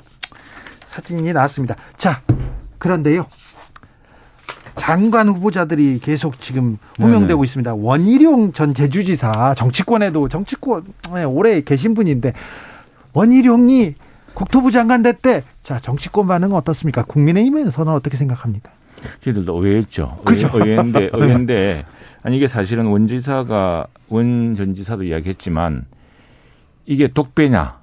독배지만 누군가는 해결해야 될 또 정말 엄청 무거운 과업이죠. 이게 이제 지금 이게 단순히 수급 조절이라든가 뭐 규제 문제뿐 아니라 이 부동산을 둘러싼 엄청난 정치적인 이 논란이 있지 않습니까? 논란이 있었죠. 예. 이걸 이제 해결해 줄 수 있는 그리고 그 완급을 또 조정할 수 있는. 예, 근데 지금 그이 자, 신호를 잘못 줄 경우에 다시 집값이 뛰고 하는 또 이런 시장의 복잡한 과정이 있기 때문에 근데 이제 그런 의미에서 일단 원희룡 저 장관이 스스로 이걸 이제 수락한 것이겠죠. 본인이 먼저 독배를 마시겠다 하지는 않았을 테고 네. 이 복잡한 문제를 이 복잡한 문제를 예전에 어 전에 김현미 장관은 뭐 빵이라면 찍어내겠다 했지만 이 빵이어서 빵이 아니어서 금방 찍어낼 수 없는데 이걸 어떻게 해서 수급은 수급대로 해결하면서 규제와 이런 그 또 이런 시장의 그 논리는 원리는 지켜나가면서 서민들의 주거로 인한 이 피해는 줄여줄 것인가의 문제가 복잡한 정책 과정입니다. 과정을 아니, 이분이 말씀드릴까요? 풀수 네. 있는 것이 이제 사실은 우리 정치권에서 보면은 드문 경력입니다. 삼선에 서울, 서울에서 삼선 국회의원을 했고 제주사를 이전했고 또 지난번에 대장동 사건 때 보여줬던 그런 일타 강사로서 딱 핵심을 이렇게 하나하나 궤도 남아처럼 풀어나간 능력이 아마 이 문제를 풀어나갈 수 있는 큰 아니, 장점 아닐까 싶습니다. 그 국토부 장관 내정자라고 표현해야 되나요? 독배를 마셨다고 합니까? 왜 독배입니까? 이 원희룡 이, 그 당사자 입장에서는 때문에. 독배가 될 수 있다는 이야기죠. 단술이 되는 거죠. 단술이기 때문에 마시려고 하는 것이죠. 네. 자기 자기의 정치적 도약을 위해서 하는 건데 지금 원희룡 전. 지사가 그 동안에 대선 과정에서 보면은 상당히 이제 부동산 문제를 이슈화하고 일타 강설은 나오지 않았습니까? 그런데 지금 얘기 나온 걸 보면은 원희룡 전 지사 같은 경우는 국토부 관련된 경험과 전문성이 없는 인사로 좀 나오고 있단 말이에요. 어떤 일을 해본 적이 없다라는 아니. 거예요. 그리고 또 하나가 뭐냐면 원희룡 후보가 어, 당시에 겨- 제주지사 할 때 오등봉 개발 사업 민간 특혜 의혹으로 인해서 시민단체로부터 소송이 되긴- 제기된 상태예요. 그러니까 지금 얘기한 건 뭐냐면 윤석열 당선인 인수위 이런 내용들을 쭉 보면은 전문성과 능력을 중심으로 인선을 하겠다고 하지만 실질적으로 그렇지가 않다라는 것이 드러나고 있다. 원희룡 후보자는 예. 제주지사 시절에요. 제주에 땅값이 잘 많이 올라가지고 제주 시, 그럼요. 시민들이 계속 얘기하던데. 어, 제주도가 이제 그래서 중국 제주도에서 아니에요. 민심이 안 뭐- 좋았습니다. 그건 반드시 전 뭐. 제주에 이제 중국 자본이 많이 들어와서 네. 이제 그걸 통제하는 것도 큰 과제였죠. 알겠습니다. 예. 자, 그런데요. 지금 하마평 막 무성하지 않습니까? 예, 예, 예. 야, 누가 간댄다? 누구 들어간댄다? 그런 얘기 나오잖아요. 이미 여덟 명 발표하지 않았어요. 아니, 그러니까 또 2차 인선 있잖아요. 그. 그런 얘기 있지 않습니까? 최용도 안 부릅니까? 저는 못 들어봤습니다. 아니 그런 이야기를 못 들어봤고 저는 그 해당 사항이 전혀 없는 사람이고요. 저는 최소한 이 국회의원 한 재선 이상은 하고 다음에 이런 경력이 있어봐야 그리고 또 전문 관료들이 또 많지 않습니까? 또 오랫동안 경험을 쌓은 학자들도 있고 하니까. 초선한 김은혜는 경기도지사 간대잖아요. 그러니까 그건 경기도지사로서 딱 강력하게 지금 우리가 사실은 우리 정- 정치에 필요한 것이 사실은 우리 유럽 정치에서 보듯이 메르켈이나 또는 저 누굽니까 마가렛 대처 같은 사람들은 그 사람들 다 젊은 시절 김은혜 의원 나이에 시작했던 아니, 사람들입니다. 재선은 해야 된다고 하다가 또 아, 그러세요. 그건 장관이고. 아, 장관은 경기 지사, 지사야, 지사는 지사야 또 이게 또 지명도도 있어야 항상 되거든요. 보면 이제 컨셉이 저는 있어야 되는 건데 내각의 컨셉을 보면 이게 그냥 어떤 인연에 따라서 지금 장관 후보자를 인, 그 임명한 듯한 느낌을 받는단 말이에요. 왜 그러냐면 국정 운영을 내가 5년 동안 이렇게 가겠다. 그리고 초기에 내각은 개혁적인 마인드를 가지고 어, 지금 한국 사회 문제점들을 개선하겠다라고 하는 인선을 통해서 그것을 주- 던져야 되는 건데 지금 보면 대체적으로 그냥 안정적인 모습이라고 할까요? 그런 어, 모습으로 가다 보니까 전체 윤석열 후보 당선이 그리는 대한민국 5년의 그림이 없다. 이렇게 지금 보여진다. 알겠습니다. 네. 자, 민주당은 서울시장 어떻게 그리고 있습니까? 그 그림은 있습니까? 정치라는 게 참 어려운 거죠. 어, 또 이제 일로 오니까 어려워. 나가시면 될 것 같아요. 아니, 저, 저, 그, 중구, 아니, 예, 성동구 국회의원 아십니까? 저, 저, 이제 제가 지역구가 이제 중구 성동구을인데 네. 중구. 성동구을 같은 경우는 이제 서울 민심의 바로미터예요. 그러니까요. 가장 중심에 네. 있기 때문에 이제 어, 그 우리가 민심을 보면 알 수가 있는 건데 민주당 입장에서 누가 나와도 집니까? 상당히 어려운 선거인 것은 분명하죠. 이번 네. 서울시장 선거. 네. 그런데 제가 지난번에도 한번 말씀드렸는데 전체적인 어려운 가운데 도약할 수 있는 모멘텀들은 많이 있다라는 아, 거예요. 그렇죠. 예, 바닥을 찍어야 올라갈 거 아닙니까? 지금 그러니까 어 바닥까지는 안 간. 안 가고 있어, 안 갔어요, 확실히. 그래서 이제 확실하게 지금 이제 다시 터닝할 수 있는 계기를 좀 만들어야 되는 건데 어 지금 이제 어제 아침에도 서울 지역 위원장들이 다 모여서 네. 서울시장 선거 관련된 고민들을 많이 했습니다. 지금 있는 인물뿐만 아니라 또 좋은 인물들이 있다고 하면 이제 문을 열어놓고 경쟁을 좀 해서 우리가 서울시장 선거를 이길 수 있는 토대를 만들자 이렇게 결의도 하고 그랬는데 네. 아직 그 저희가 상당히 좀 어려운 가운데 인물 찾기에 아직 좀 헤매고 있다. 아니 그런 단계에 있는 의원도 있고 네. 서울시 의원들 좋은 분들 새로운 인물을 찾아야 된다 하는데 그 지금 아니 어디 새로운 인물이 세상에 어디 있습니까? 있는 경쟁력이 있는 인물을 가지고 네. 그 인물을 만들어가는 것이 정치죠. 자 그런데요. 예. 박영선 얘기가 나오기 시작했어요. 박영선 전 장관이 상당히 고심했던 걸로 알고. 제가 지난주에 한번 같이 식사를 했었는데 네. 음. 고민을 하고 저도 즉, 즉, 어, 적극 권유를 했어요. 이번에 서울시장 흥행을 하기 위해서는 송영길 전 대표도 지금 나오고 있지 않냐. 박영선 전 장관도 본선에서 승리하기 위해서는 치열한 경쟁을 해야 된다. 그래서 우리 민주당이 흥행을 일으켜서 본선에서 오세훈 시장과 겨뤄야만 이길 수 있다. 그 얘기를 했습니다. 네. 아, 지금 서울시 의원들이 모여가지고 얘기할 때 네. 이낙연 전 총리 얘기도 나옵니까? 많이 나옵니까? 그 이제 뭐냐면 이낙연 전 대표와 같은 경우는 스스로 얘기한 적은 없는 것 같아요. 지금 네. 우리 이제 민당에서 서울시장 선거를 이기기 위한 인물군을 할 때 누가 더 경쟁력이 있느냐. 근데 이제 조사를 얼마 전에 이제 한 것 같습니다. 했는데 보니까 지금 비슷하게 나오는 거예요. 왜 그러냐면 대선의 여파에 의해서 그 구도가 깨지지 않고 있는 구도가 있단 말이죠. 그것은 비슷한 현상인 것 같아요. 그 이제 우리는 뭐 서울시장 후보 정해졌으니까. 네. 너무 여유로운 거 아닙니까? 아니 뭐 그건 모르죠. 왜냐면 지금 최영도 의원님이 전체적으로 여유로워. 아니 뭐뭐 한달 전부터. 창원시장 후보가 지금 써 있어요. 지금 뭐 창원시장, 용인시장, 우리는 백만도시 시장 사실 관심이 많습니다. 용인시장, 창원시장, 고양시장, 수원시장 예. 요걸 해야 우리가 저 이번 저 지방 이겨야 되는데 이거 네. 참 전부 민주당 시장이거든요. 속보로 국민의힘 전남 도지사 후보로는 이정현 전 새누리당 대표가 단수 예, 예. 공천됐습니다. 저기 이제 지- 지원 가야겠네 이제.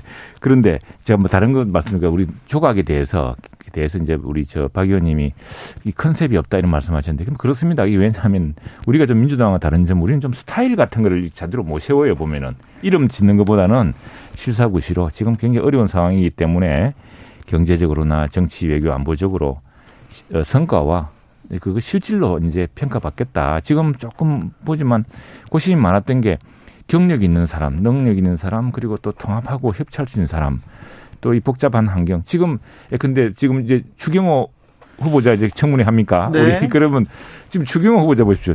지금 안게 된 게 엄청난 국가 부채에 물가에 금리에 대외 환경이 얼마나 나쁩니까? 네. 이런 걸 하기 위해서는 아니, 그런 위기를 경험해보고 그 위기를 풀 수 있는 이렇게 복잡한 상황입니다. 그래서 그걸 실질적으로 해결할 수 있는 사람들을 찾아서 시작했는데 그좀 결과를 좀 제가 지켜봐 주십시오. 법, 저 법사에서 기재위로 갔거든요. 기획재정위원회. 그렇죠. 오늘 첫 회의를 가서 제가 회의를 했었는데 추경호 이제 후보 내정자라고 해야 되겠네요. 네. 후보자. 후보자라고 했네. 후보자. 후보자가 그동안에 추경과 관련돼서 재정 건전성으로 얼마나 반대를 했습니까? 근데 당사자가 이제 아니, 됐단 안 말이에요. 했어요. 아니, 반대 많이 아니 했습니다. 우리는 아니, 아니, 제출 잠깐만 조정 하자 들어보세요. 그러지 제출 예, 조정. 이제 했는데 예, 예.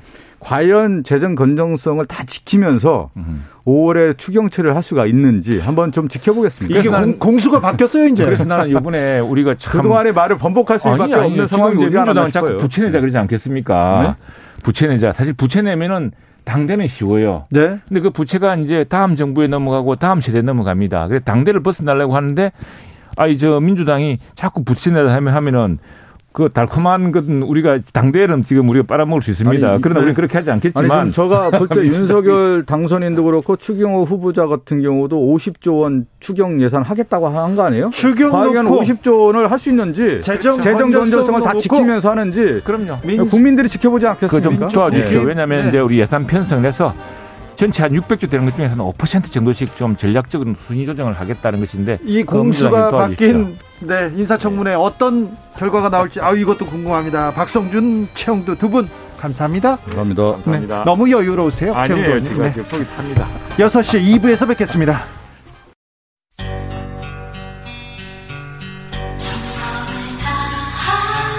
정성을 다하는 국민의 방송 KBS 주진우 라이브 그냥 그렇다고요.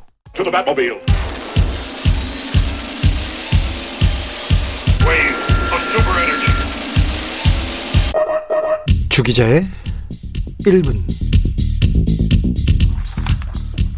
속보 먼저 전달해 드리겠습니다. 민주당이 검수 완박을 표결을 통해서 당론으로 채택했습니다. 민주당에서 검수완박 당론으로 채택했습니다. 박근혜 정부 초기의 일입니다. 뉴욕타임즈의 한국 저널리스트 명예훼손 혐의로 구속영장 청구 이런 기사가 실렸습니다. 저에 대한 기사입니다. 저에 대한 기사. 뉴욕타임즈는 정부를 비판하는 사람들에게 공포 분위기를 조성하려는 검찰의 시도라고 보도했어요. 검찰이 정권의 충성심을 보이기 위해서 열성적으로 기소했다는 의견도 담았습니다. 그때 노엄 촘스키 교수 국경 없는 기자회 등에서도 이런 우려 전했습니다. 근데 국내에서는 별다른 움직임 없었어요. 네. 상당히 쿨했다고 윤석열 당선인이 말한 이명박 정부의 검찰 한번 볼까요? 세금 소송 1심에서 이긴 사장이 있습니다. 2심에서 2심으로 갔겠죠. 2심에서 판사가 그거 조정합시다 하고 권합니다. 사장은 따랐습니다. 그런데 검찰이 자택에서 긴급 체포해가지고 검찰청으로 압송합니다. 검찰은 판사의 결정을 따랐다는 죄로 기소를 했습니다. 이 대역죄인은 결국 무죄를 받습니다. 정현주 전 KBS 사장 이야기입니다. 정권 초기에는 검사들이 활개를 칩니다. 주로 정치 검사들의 시대죠. 한쪽의 죄는 막 털어주고 한쪽 한쪽은 막 잡아주고 그런데요. 정권이 시작되기도 전에 검사들이 자꾸 텔레비전에 나옵니다. 한동훈 검사장이 한참 나오더니 김호수 검찰총장이 막 나와서 뭐 직을 걸겠다 얘기합니다. 고검장들, 서울중앙지검 부장검사들 막 다 나옵니다. 어제는요, 지검장 회의를 하고는 생방송 카메라 앞에 검사가 딱 섭니다. 마치 선전포고 하듯이요. 오늘은 라디오 인터뷰도 하시더라고요. 김우곤 대구지검장님, 조국 장관 인사청문회 단장 하셨죠? 참, BBK 검사 생명력 참 대단하십니다. 칼찬 검사들이 일사불란 단일 대오 집단 행동하는 거 거부감 느끼는 사람 많습니다. 사실 저는 싫습니다. 순경, 총경, 경찰서장, 경찰청장 순서대로 집단적으로 항명했다고 생각해 보세요. 좋아 보입니까? 잘했다고 하실 겁니까? 검사가 문제가 있으면 범죄가 있으면 수사하면 될 일입니다. 저는 검사들 움직이는 거 무섭기도 합니다. 죄 없으면 무서울 게 없다고요? 아니요. 검사들이 죄 없는 사람을 괴롭힐 방법은 100가지도 넘습니다. 무엇보다 검사들은 죄를 만드는 능력을 보여주기도 했어요. 지금까지요. 선거 때마다 간첩단 사건 나왔잖아요. 그거 검사들이 만든 겁니다. 다 알았어요. 어부 간첩, 대학생 간첩, 유학생 간첩도요.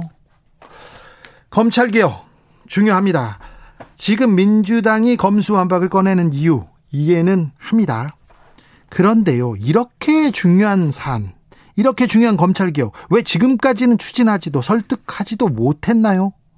민주당의 능력은 한심하고요. 안쓰럽기까지 합니다. 가장 오래토록 검찰 개혁을 외쳐온 참여연대조차 지금 검수완박은 비판하고 있습니다. 국민들을 이해시키고 설득하고 계시지요? 민주당은요? 국민 속으로 들어간 것도 맞죠? 민주당은요?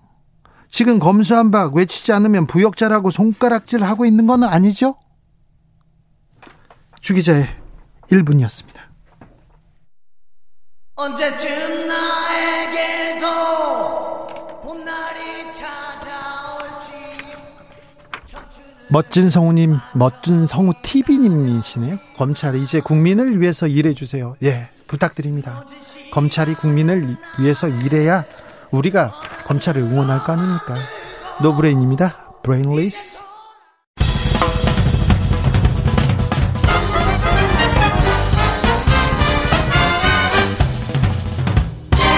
훅 인터뷰. 모두를 위한 모두를 향한 모두의 궁금증 흑 인터뷰. 윤석열 당선인 오늘은 대구에서 박근혜 전 대통령을 만났습니다. 며칠 전에는 대선 때 선거운동을 도왔던 연예인 유세단과 아, 만나기도 했는데요. 그때 무슨 얘기가 오갔는지 대선 기간에 윤석열 후보 공개적으로 지지하고 열성적으로 어, 유세에 나섰죠. 가수 김은국 씨 만나보겠습니다. 안녕하세요. 아, 예, 안녕하세요. 예, 예, 반갑습니다. 김은국입니다. 오랜만에 뵙습니다. 아, 그래요, 그래요. 아, 네. 진짜 오랜만에 봐요. 네. 우리 김은국 씨는 어, 네. 정몽준 후보 2002년에 그때 열심히 네, 네. 하고는 20년 만인가요? 그때 말고는 이번에 열심히 하셨어요. 예, 진짜 20년 만에 한번 들이댔습니다. 네. 어, 며칠 전에 저기 윤석열 네. 당선인 만나셨죠? 예, 예, 인수위원회 갔다 왔습니다. 네. 그 차담회 한다 그래가지고요. 네.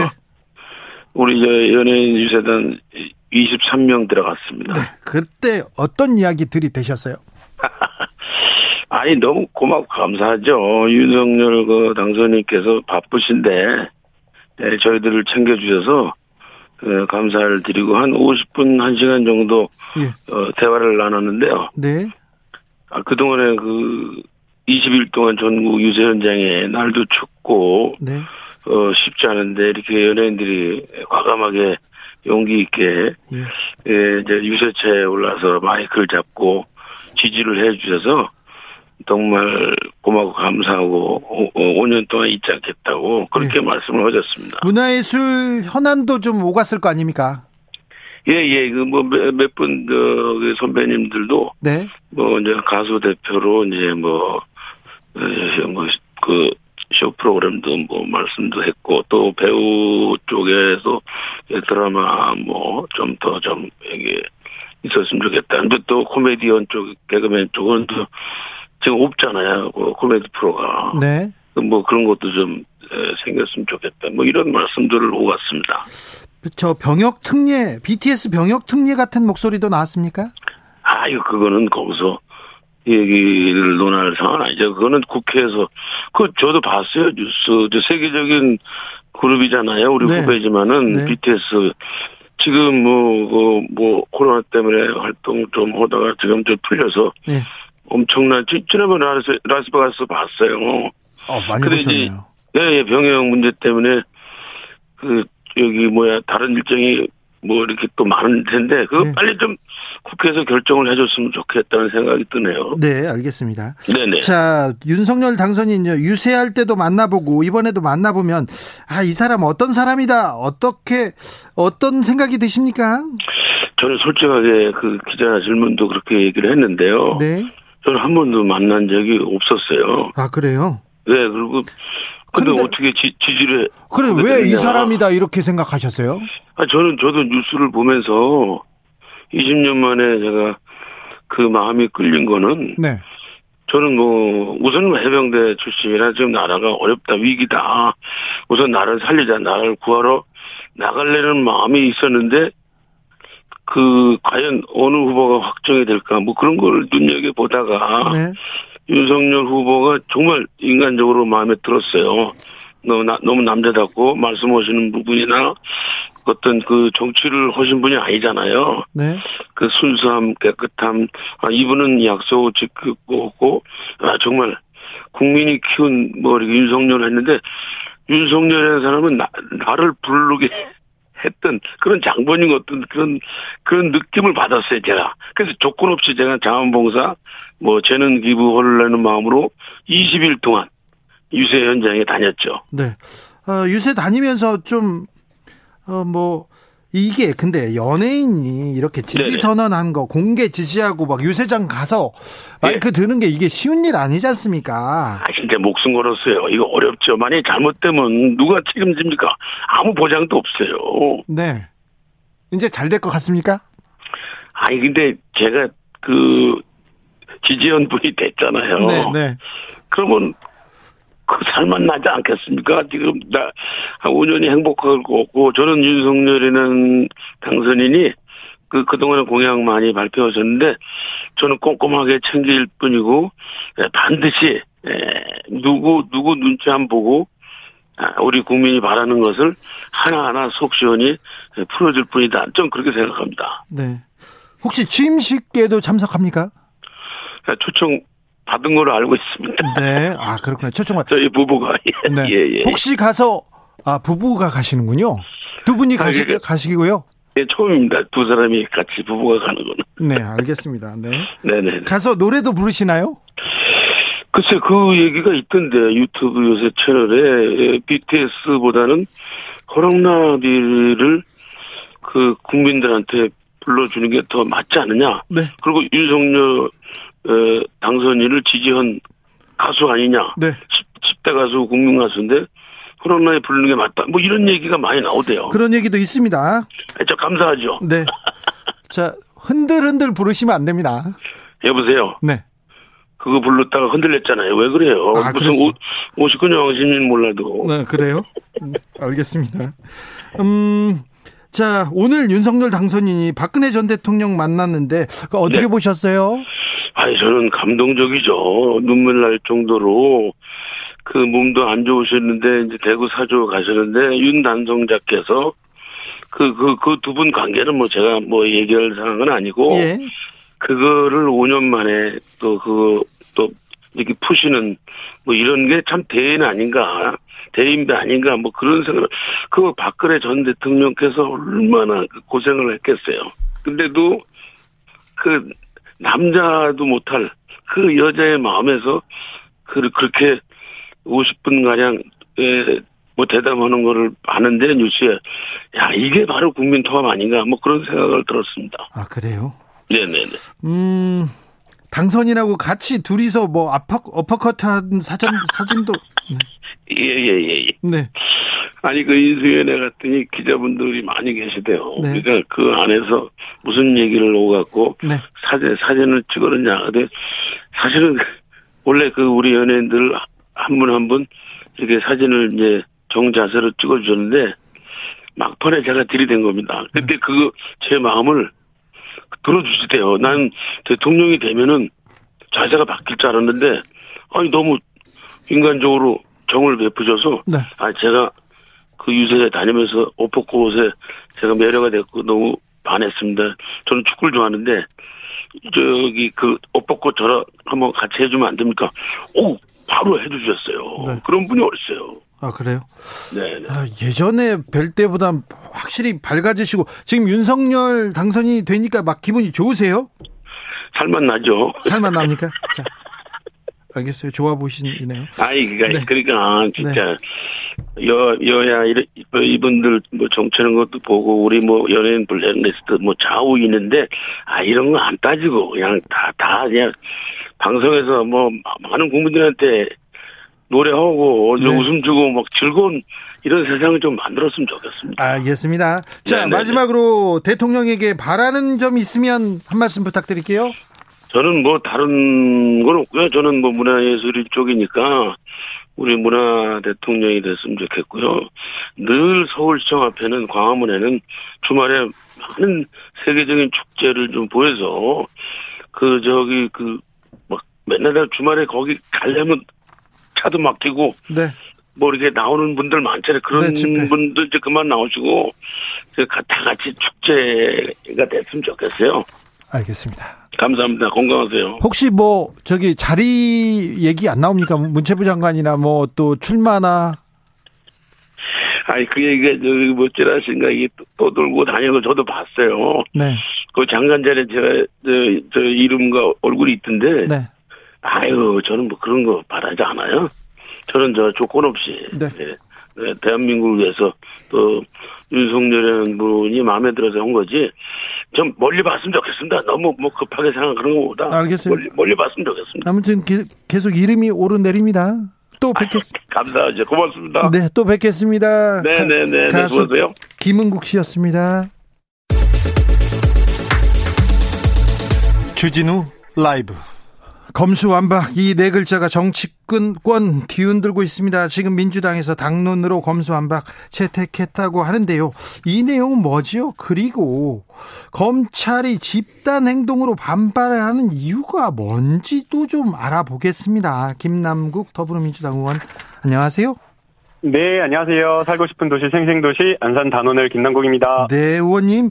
지금 얼마 전에 지금 속보로 지금 민주당에서 당론으로 이 검수완박을 채택했다는 보도가 나왔습니다.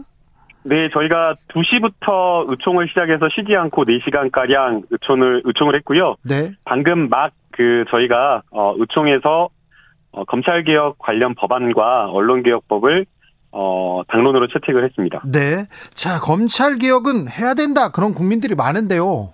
검수완박은 이게 뭐야? 그러면서 걱정하는 사람들도 많습니다. 이게 뭐 정확히 뭔지 좀 알려주세요. 어, 수사와 기소를 분리해서 네. 지금 검찰에서 수사를 할 수 있는 남아있는 6대 범죄에 대한 수사권을 떼어서 완전하게 수사 기소 분리를 한다라는 겁니다. 네. 어, 잘 아시다시피 어, 기소권과 수사권이 같이 함께 있다 보니까 예. 어, 무리한 수사를 한다라거나 아니면 또는 검찰에 어, 면죄부를 주는 수사 또는 자의적 수사 이런 것들이 상당히 많았고요. 그런 수사 있었죠. 예, 그래서 견제와 균형이 이루어질 수 있도록 어, 검찰은 기소를 하고 그리고 그 기소를 통해서 잘못된 수사나 이러한 어떤 공정하지 못한 수사를 어, 인권 국민의 어떤 기본권적인 측면에서 통제할 수 있는 그런 기관으로 할 수 있도록 만든다라는 겁니다. 아, 6 대 범죄까지 다 경찰에 넘길 경우 경찰의 권력이 너무 커진다. 이렇게 얘기하는 사람도 있습니다. 네, 타당한 지적이라고 생각이 됩니다. 어, 검찰의 인력이나 이런 것들을 보게 되면 거의 뭐 12만 정도다라고 이렇게 하고 있고요. 아, 그렇기 때문에 어, 검찰을 여- 검찰이 경찰이 여기에 중대범죄, 6대범죄까지 다 수사를 하게 되었을 때에는 오히려 경찰권이 비대화되어서 또 경찰에 여러 가지 문제가 발생할 수 있다라는 그런 지적이 있는데요. 네. 어, 그래서 여러 가지 검찰에 어, 경찰을 통제할 수 있는 그런 장치들이 현재 있고 네. 또더 나아가서 자치 경찰 제도가 시행이 되고 있지만 네. 이것을 좀 더 확대해서 어, 중앙 경찰과 자치 경찰 그 골- 조직을 쪼개고 또 동시에 행정경찰과 수사하는 수사경찰을 분리해서 경찰 경찰 내부에서도 여러 가지 견제와 통제할 수 있는 장치를 만드는 것이 매우 중요하다라고 생각이 됩니다. 자, 그러면 이 법안은 5월 3일 날까지 다 처리가 됩니까? 어, 지금 뭐 여러 가지 이렇게 의사 일정이나 이런 것들 시나리오를 조금 살펴보고 있는 그런 상황인데요. 네. 어, 국민의힘에서 필리버스터를 하겠다라고 했을 때그 네. 필리버스터를 저지할 수 있는 몇 가지 방법이 있는데 그 몇 가지 방법 중 하나가 이제 그 3분의 2 의석, 180석이 있으면 음, 5분의 3이죠, 5분의 3. 5분의 3 의석이 있으면 필리버스터를 중단시킬 수 있기 때문에 지금 어 저희 172석에 어 여러 다른 야당의 의석수가 좀 필요한 그런 상황이고요. 네. 그 외에 여러 가지 어 방법을 고려해서 어, 꼭 어, 회기 내에 통과시킬 수 있도록 그렇게 할 계획입니다. 필리버스터도 막, 막겠다. 그런데요, 정의당 또한 검수완박에 대해서는 이거는 뭐 동의할 수 없다. 이렇게 얘기하고 있는데 여기는 어떻게 설득할 겁니까? 네, 정의당에서 우려하고 있는 부분도 있다라고 생각이 됩니다. 그래서 조금 더 저희가 어, 채택된 당론을 가지고 정의당과 충분하게 논의해서 설득하는 그 과정을 가져가고 싶고요. 아마 그 수사기소 분리라고 하는 그 명제는 정의당도 공약을 예전에 뭐 아마 심상정 의원님도 동의하셨던 것으로 알고 있고 수사 기소 분리에 대해서는 검찰에서도 개혁안을 낸 적도 있고요. 막. 심지어는 심지어는 윤석열 검찰총장도 예, 검찰총장 인사청문회 과정에서 수사기소 분리되어야 된다 원론적인 방향에 동의했고 지금 검찰총장도 마찬가지고 아니 그런데 네. 단체도 마찬가지입니다. 자 네. 수사권하고 기소권은 분리하자 이런 얘기는 했었는데 왜 그럼 정의당 왜 반대합니까? 어, 뭐, 정의당도 여러 가지 이제 어 그 우려하는 점이 있을 거라고 생각이 되는데요. 뚜렷한 어, 그런 것까지는 제가 자세히는 모르겠습니다. 참여연대는 검찰 개혁을 위해서 지금 수십 년 동안 노력해온 그런 단체인데 참여연대에서도 지금 우려를 표명하고 있어요. 네, 그래서 이제 시민사회 단체와 또 전문가들과 긴급 자담회를 통해서 시민사회 단체가 고민하고 있는 것을 이야기를 듣고 있고요. 아마 시민사회 단체에서 가장 이제 깊이 고민을 하고 있는 것은 그냥 단순하게 수사기소 분리해서 이 수사권을 경찰에게 줄 것이 아니라 독립된 수사청을 만들어야 된다라는 그 의견을 좀 내고 있는 것 같습니다. 아, 그래서 저희가 지금 보고 있는 것도 그냥 단순하게 기소 수사만 어, 수사와 기소만 이렇게 분리하는 것이 아니라 궁극적으로는 어 경찰이라고 하는 그 권력 수사기관을 두고 또 이 경찰을 어떻게 개혁할 것인가를 함께 또 고민을 해야 되지 않나 이렇게 보고 있습니다. 네. 검찰 개혁에 동의하는 사람들도 진보적인 성향의 시민 단체들도 지금 우려하고 있다. 신중론을 펴고 있다는 거에 대해서는 좀 어, 유념해 주십시오. 네, 그래서 네. 이그 수사기소 분리와 관련된 여러 법안을 논의할 때 예. 어, 경찰, 권- 경찰권이 비대화되거나 아니면 또 경찰에서의 어떤 수사권 남용이 발생될 수 있기 때문에 네. 어, 그런 부분에 대한 수사권을 충분하게 통제하고 또 동시에 또 그러면서 어, 여러 가지 중대범죄에 대한 수사가 굉장히 또 공백이 발생하면 안 되기 때문에 네. 그런 것들도 충분히 살필 예정입니다. 신중하자고 이렇게 신중론자들한테 가가지고 또 몰려들어가지고 비판, 비난 그런 건 안 됩니다. 어, 그런데 이런 게 있습니다. 항상 개혁을 할 때는 원론적인 거는 찬성한다라고 이야기를 하면서 꼬투리를 잡아가지고 이래서 안 돼, 저래서 안 돼, 라고 하면서 개혁을 반대해왔던 사람들이 굉장히 많기 때문에, 어, 무조건 안 된다라고 한다거나 아니면은 어떤 지역적인 것을 걸고서 반대하는 어떤 그런 것에 빠져서는 안 된다라고 생각이 들고요. 네. 큰 방향에서 수사 기소 분리라고 하는 부분에 어 정말 검찰도 다 동의를 하고 있고 모든 시민사회 단체들도 동의하고 있기 때문에 큰 방향성에 어 저희가 방점을 찍고 네. 올바른 형사사법 체계, 국민을 위한 어떤 그런 형사사법 체계를 찾아 나가는 게 중요하다라고 생각이 듭니다. 마이클 제이님께서 어떠한 업무를 분리하는 것도 좋은데요. 우리나라 공기관들 너무 업무 연계성이 떨어지는 게 문제라고 봅니다. 이런 지적도 있습니다. 그런데요. 검찰에서 집단 반발하고 있습니다. 이게 단체 행동에 대해서는 전 좀 우려하는 편인데 지금 어, 김호수 검찰총장도 직을 걸겠다 이런 얘기까지 하면서 계속 나옵니다. 텔레비전에 계속 나옵니다. 오히려 어 우선은 오히려 그런 어떤 검찰의 집단 행동을 하는 집단 항명하는 태도를 보고 많은 국민들이 이러니까 검찰 개혁을 해야 된다라는 말씀을 많이 해주십니다. 예. 뭐 다들 기억하실지 모르겠지만 몇 년 전에 대법원에 선고가 있었는데요. 전교조 교사가 세월호와 관련되어서 시국선언에 참여했다라는 이유로 유죄 판결을 받았습니다. 네. 교사들이 세월호와 관련되어서 어, 시국선언 그때 모든 그 아픔과 슬픔에 대해서 어, 비판을 정부 비판을 한 것에 대해서 유죄 판결을 받았는데 검찰은 자기들의 이익과 관- 이해와 관련되어 있다라고 볼 수 있는 그런 어떤 검찰 개혁안에 대해서 이렇게 집단 행동을 하는 것은 어, 공무원으로서 국가공무원법에 명백히 반하는 것이 아닌가라는 생각이 들고요. 네. 너무 오만한 태도다라는 생각이 듭니다. 네. 어, 그래서 일단은 이런 어떤 내용적 이런 것들이 어, 좀 부적절하다라고 보이고요. 내용적으로 살펴보더라도 여러 가지 우려할 만한 것을 뭐 수사 중대범죄 수사와 관련된 공백이 우려된다 이런 이야기를 하고 있지만 네. 6대 범죄와 관련된 수사를 이미 지금도 경찰이 하고 있습니다. 그런데 6대 범죄와 관련된 수사력이나 이런 것들이 월등히 검찰이 잘한다, 검찰만 할 수 있다라는 이런 어떤 잘못된 전제로부터 출발하는 것이 하는 것이 좀 문제가 있다라고 보이고요. 네.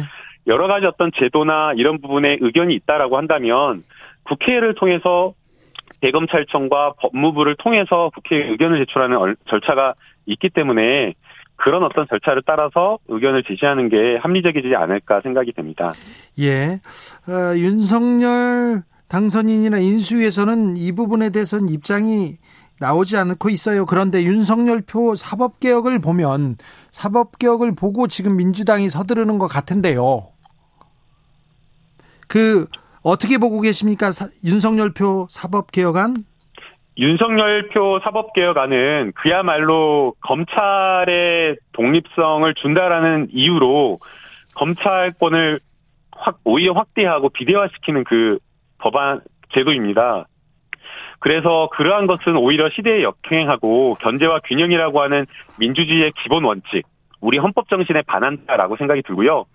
어, 그렇게 되었을 때에는 오히려 검찰권 강화가 오히려 윤석열 정부의 독이 될 거라고 생각이 됩니다. 네. 윤석열 정부가 계속해서 검찰 윤석열 검찰총장일 때 했던 이야기가 살아있는 검찰 된 아니 살아있는 권력에 대한 수사 해야 된다라고 이렇게 이야기했지 않습니까? 그런데 지금 검찰은 진짜 그야말로 윤석열 친 친위 부대의 그런 어떤 형식의 검찰이 되어 있어서 과연 윤석열 정부가 출범했을 때 윤석열 어 측근이라든가 아니면 대통령 비서실이라든가 이런 것에 대한 수사가 제대로 될 수 있을지 의문이기 때문에 네. 오히려 어, 그 살아있는 권력을 잘 수사하고 제대로 수사하고 견제할 수 있도록 하기 위해서라도 어, 수사기소 분리가 저는 필요하다라고 생각이 듭니다. 아, 알겠습니다. 지방선거가 50일 남은 상황인데 민주당이 지금 국민들 국민들 설득하는 게 조금 중요한 중요한 가장 중요한 부분이 아닌가 생각합니다. 네, 여론조사를 저희가 해봤는데요. 어, 놀랍게도, 어, 저희 이제 그 대의원을 대상으로 일- 일단 여론조사를 했는데, 대의원들 같은 경우에는 상당히 그 전략적이시거든요. 정치를 오래 하신 고모님들도 많이 계시고 그런데 거의 90% 가까이가 검찰 개혁을 해야 된다라고 이야기를 하셨고요. 그리고 중대, 중도에서도 검찰 개혁을 해야 된다라고 응답한 비율이 거의 40% 후반, 50%에 육박을 했습니다. 그래서 어, 검찰 개혁과 관련된 부분에 있어서 뭐 진보나 중도 이런 어떤 지지층과 상관없이 굉장히 많은 국민들이 공감을 하고 이때가 아니면 네. 절대 또 못한다라는 그런 어떤 시기적인 어떤 절박함을 호소하고 계셔서 어, 국민들이 많이 또 공감을 해주시고 계신가 아닌가 생각이 들고요. 그럼에도 불구하고 더 많은 국민들의 공감을 얻고 또 우려하시는 부분을 네. 해소하기 위해서 어, 또 신중하게 법률안에 대한 심사를 또 해나갈 생- 계획입니다. 10년 전에도 20년 전에도 검찰 개혁하자고 하면 동의하는 목소리가 훨씬 많았어요. 근데 이번에 어, 민주당이 다수 의석을 가지고 있고 어, 정권을 가지고 있었는데도 검찰 개혁 아, 그때도 못했는데 지, 지금 지금이냐 이렇게 또그 염려하는 분들도 있습니다. 그래서 사실 너무 늦었다라는 그 표현이 맞을 것 같은데요. 수사기소 분리라고 하는 이 공약을 2017년도에 문재인 대통령이 대통령 공약사항으로 내걸었는데 단계적으로 개혁한다라고 하면서 늦었고요. 네. 이 수사기소 분리 법안을 저희가 사실은 2001년도 1월경에 제출을 했었습니다. 네. 그런데 뭐 재보궐 선거 있다, 또 뭐 대통령 선거 있다라고 하면서 계속해서 선거를 핑계로 해서 미뤘기 때문에 오히려 이런 부분에 대해서는 개혁이 미뤄진 점에 대해서 국민들에게 죄송하다라는 말씀을 드려야 된다. 그렇죠. 그래서 지금이라도 빨리 개혁 법안을 통과시키는 게 저희 국회가 할 일이라고 생각이 됩니다. 알겠습니다. 말씀 잘 들었습니다. 네, 감사합니다. 김남국 더불어민주당 의원이었습니다. 교통정보센터 다녀올까요? 오수미 씨. 정치 피로, 사건 사고로 인한 피로, 고달픈 일상에서 오는 피로. 오늘 시사하셨습니까? 경험해 보세요. 들은 날과 안 들은 날의 차이. 여러분의 피로를 날려줄 저녁 한 끼 시사. 추진우 라이브.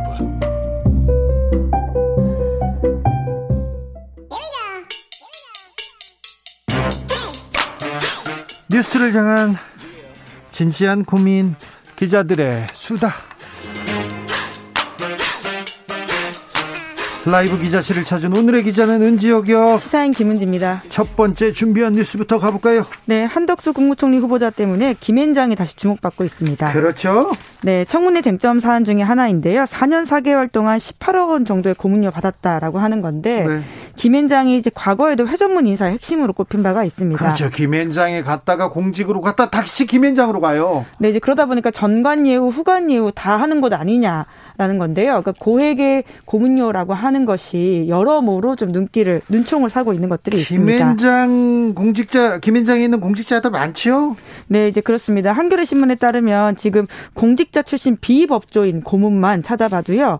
87명이라고 합니다. 법조인까지 합치면 훨씬 더 높아지는 상황인 건데 네.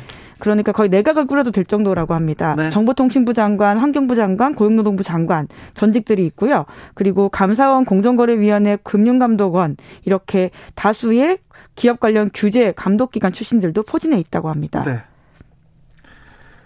네. 국무회의를 할 수 있을 정도라고 하니까요. 이게 얼마나 규모가 큰지를 알 수가 있는데. 그런데 그 전에 제가 윤병세 전 장관 얘기 했지 않습니까? 김현장 고문에 있다가 일본 그 전범 회사를 위해서 열심히 노력하다가 장관에 왔어요. 장관 자리 왔는데 또 그 일본 전범을 위해서 전범 회사를 위해서 미쯔비시 중공업을 위해서 열심히 노력하더라고요. 그 사법농단 때 나왔던 이슈 그렇죠. 중에 하나였었는데요. 네.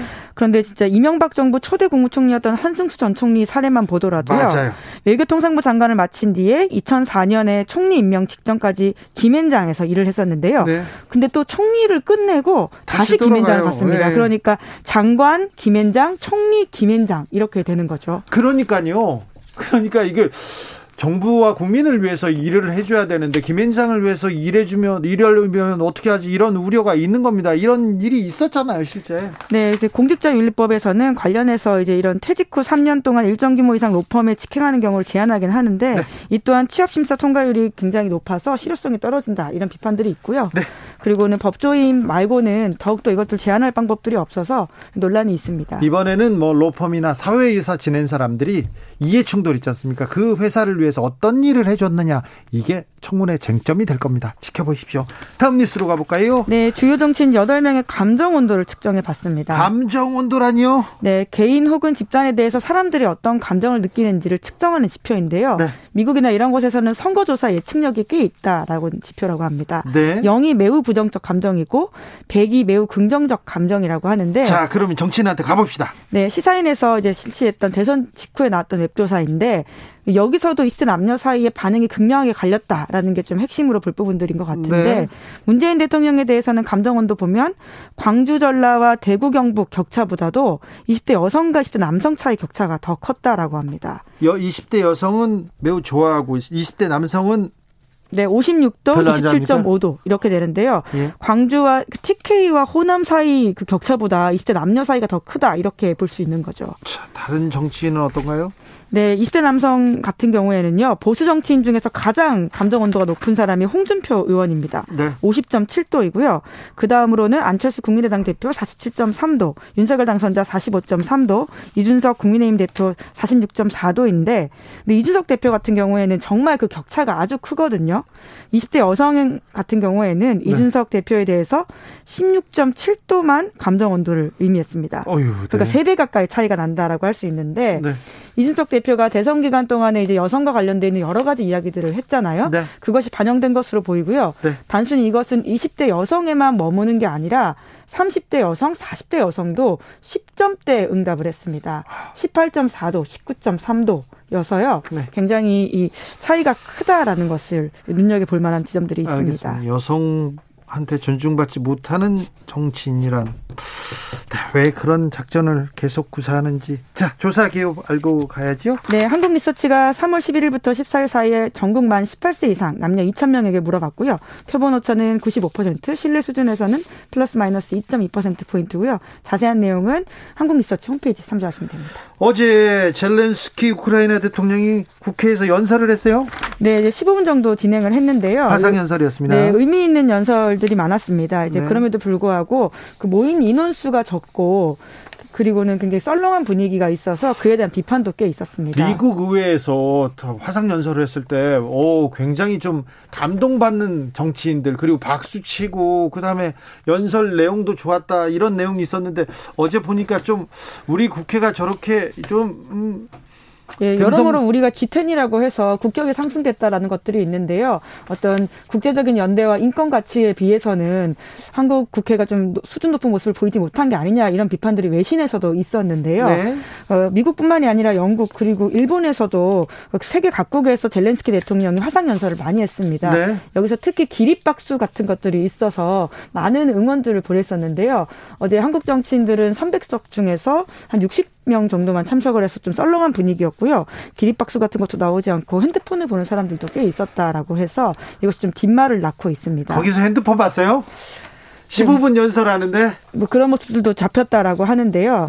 예. 여러모로 좀 예, 안타까운 장면이라고 할 수 있고 전 세계에 내보내지는 메시지로서도 이게 적절했나라는 생각들이 참 많이 들었습니다. 좀 우리의 국격을 보여주기에는 좀 그랬습니다. 좀 부족했어요. 그리고 군사 장비 지원 요청했습니까? 네, 그 한 차례 이미 과거에 한 바가 있다라고 하는데요. 지난 8일에 양국의 국방장관 전화회담에서 젤렌스키 대통령이 이런 무기 지원해달라라는 이야기를 한 바가 있다고 합니다. 근데 우리 군에서는 그때 거절을 한 바가 있는데 네. 이번에 공개석상에서 다시금 이것을 재차 요청을 했다라고 보면 되고요. 네. 그러나 이제 국방부 관계자는 연설 이후에 살상 무기 지원이 어렵다는 입장은 변함이 없다 이렇게 네. 밝히고 있는데 네. 여러모로 좀 도와달라는 이야기들을 구체적으로 했다라고 볼 수 있을 것 같습니다. 우리나라가 군사 강국이어서 무기 도와달라고 할 수 있으나, 네, 우리는 네 아, 무기 지원은 네. 고려하지 않는 걸로 합니다. 네, 그것뿐만 아니라 지금 뭐 기업 러시아와 관련된 제재들에 대해서도 좀 도와달라는 취지의 메시지를 냈다라고 하고요. 그리고 러시아가 우크라이나 민족과 문화, 언어를 없애려고 한다면서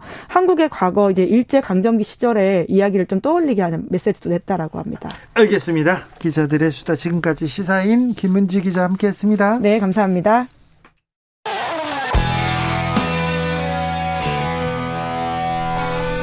스치기만 해도 똑똑해진다. 드라이브 스루 시사 주진우 라이브.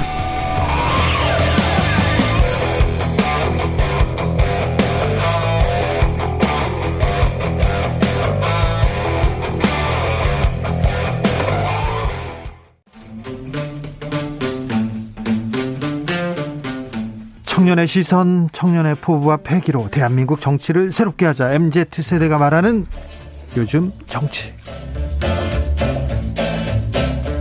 2030 청년 정치인 어벤져스 청벤져스입니다. 자, 각자 본인 소개하고 시작합니다. 네, 안녕하세요. 더불어민주당 비상대책위원 권지웅입니다. 네, 안녕하십니까. 국민의힘 최고위원 김용태입니다. 지금 막 민주당의 의원총회가 끝났습니다. 어떻게 보셨어요, 권지웅 의원님?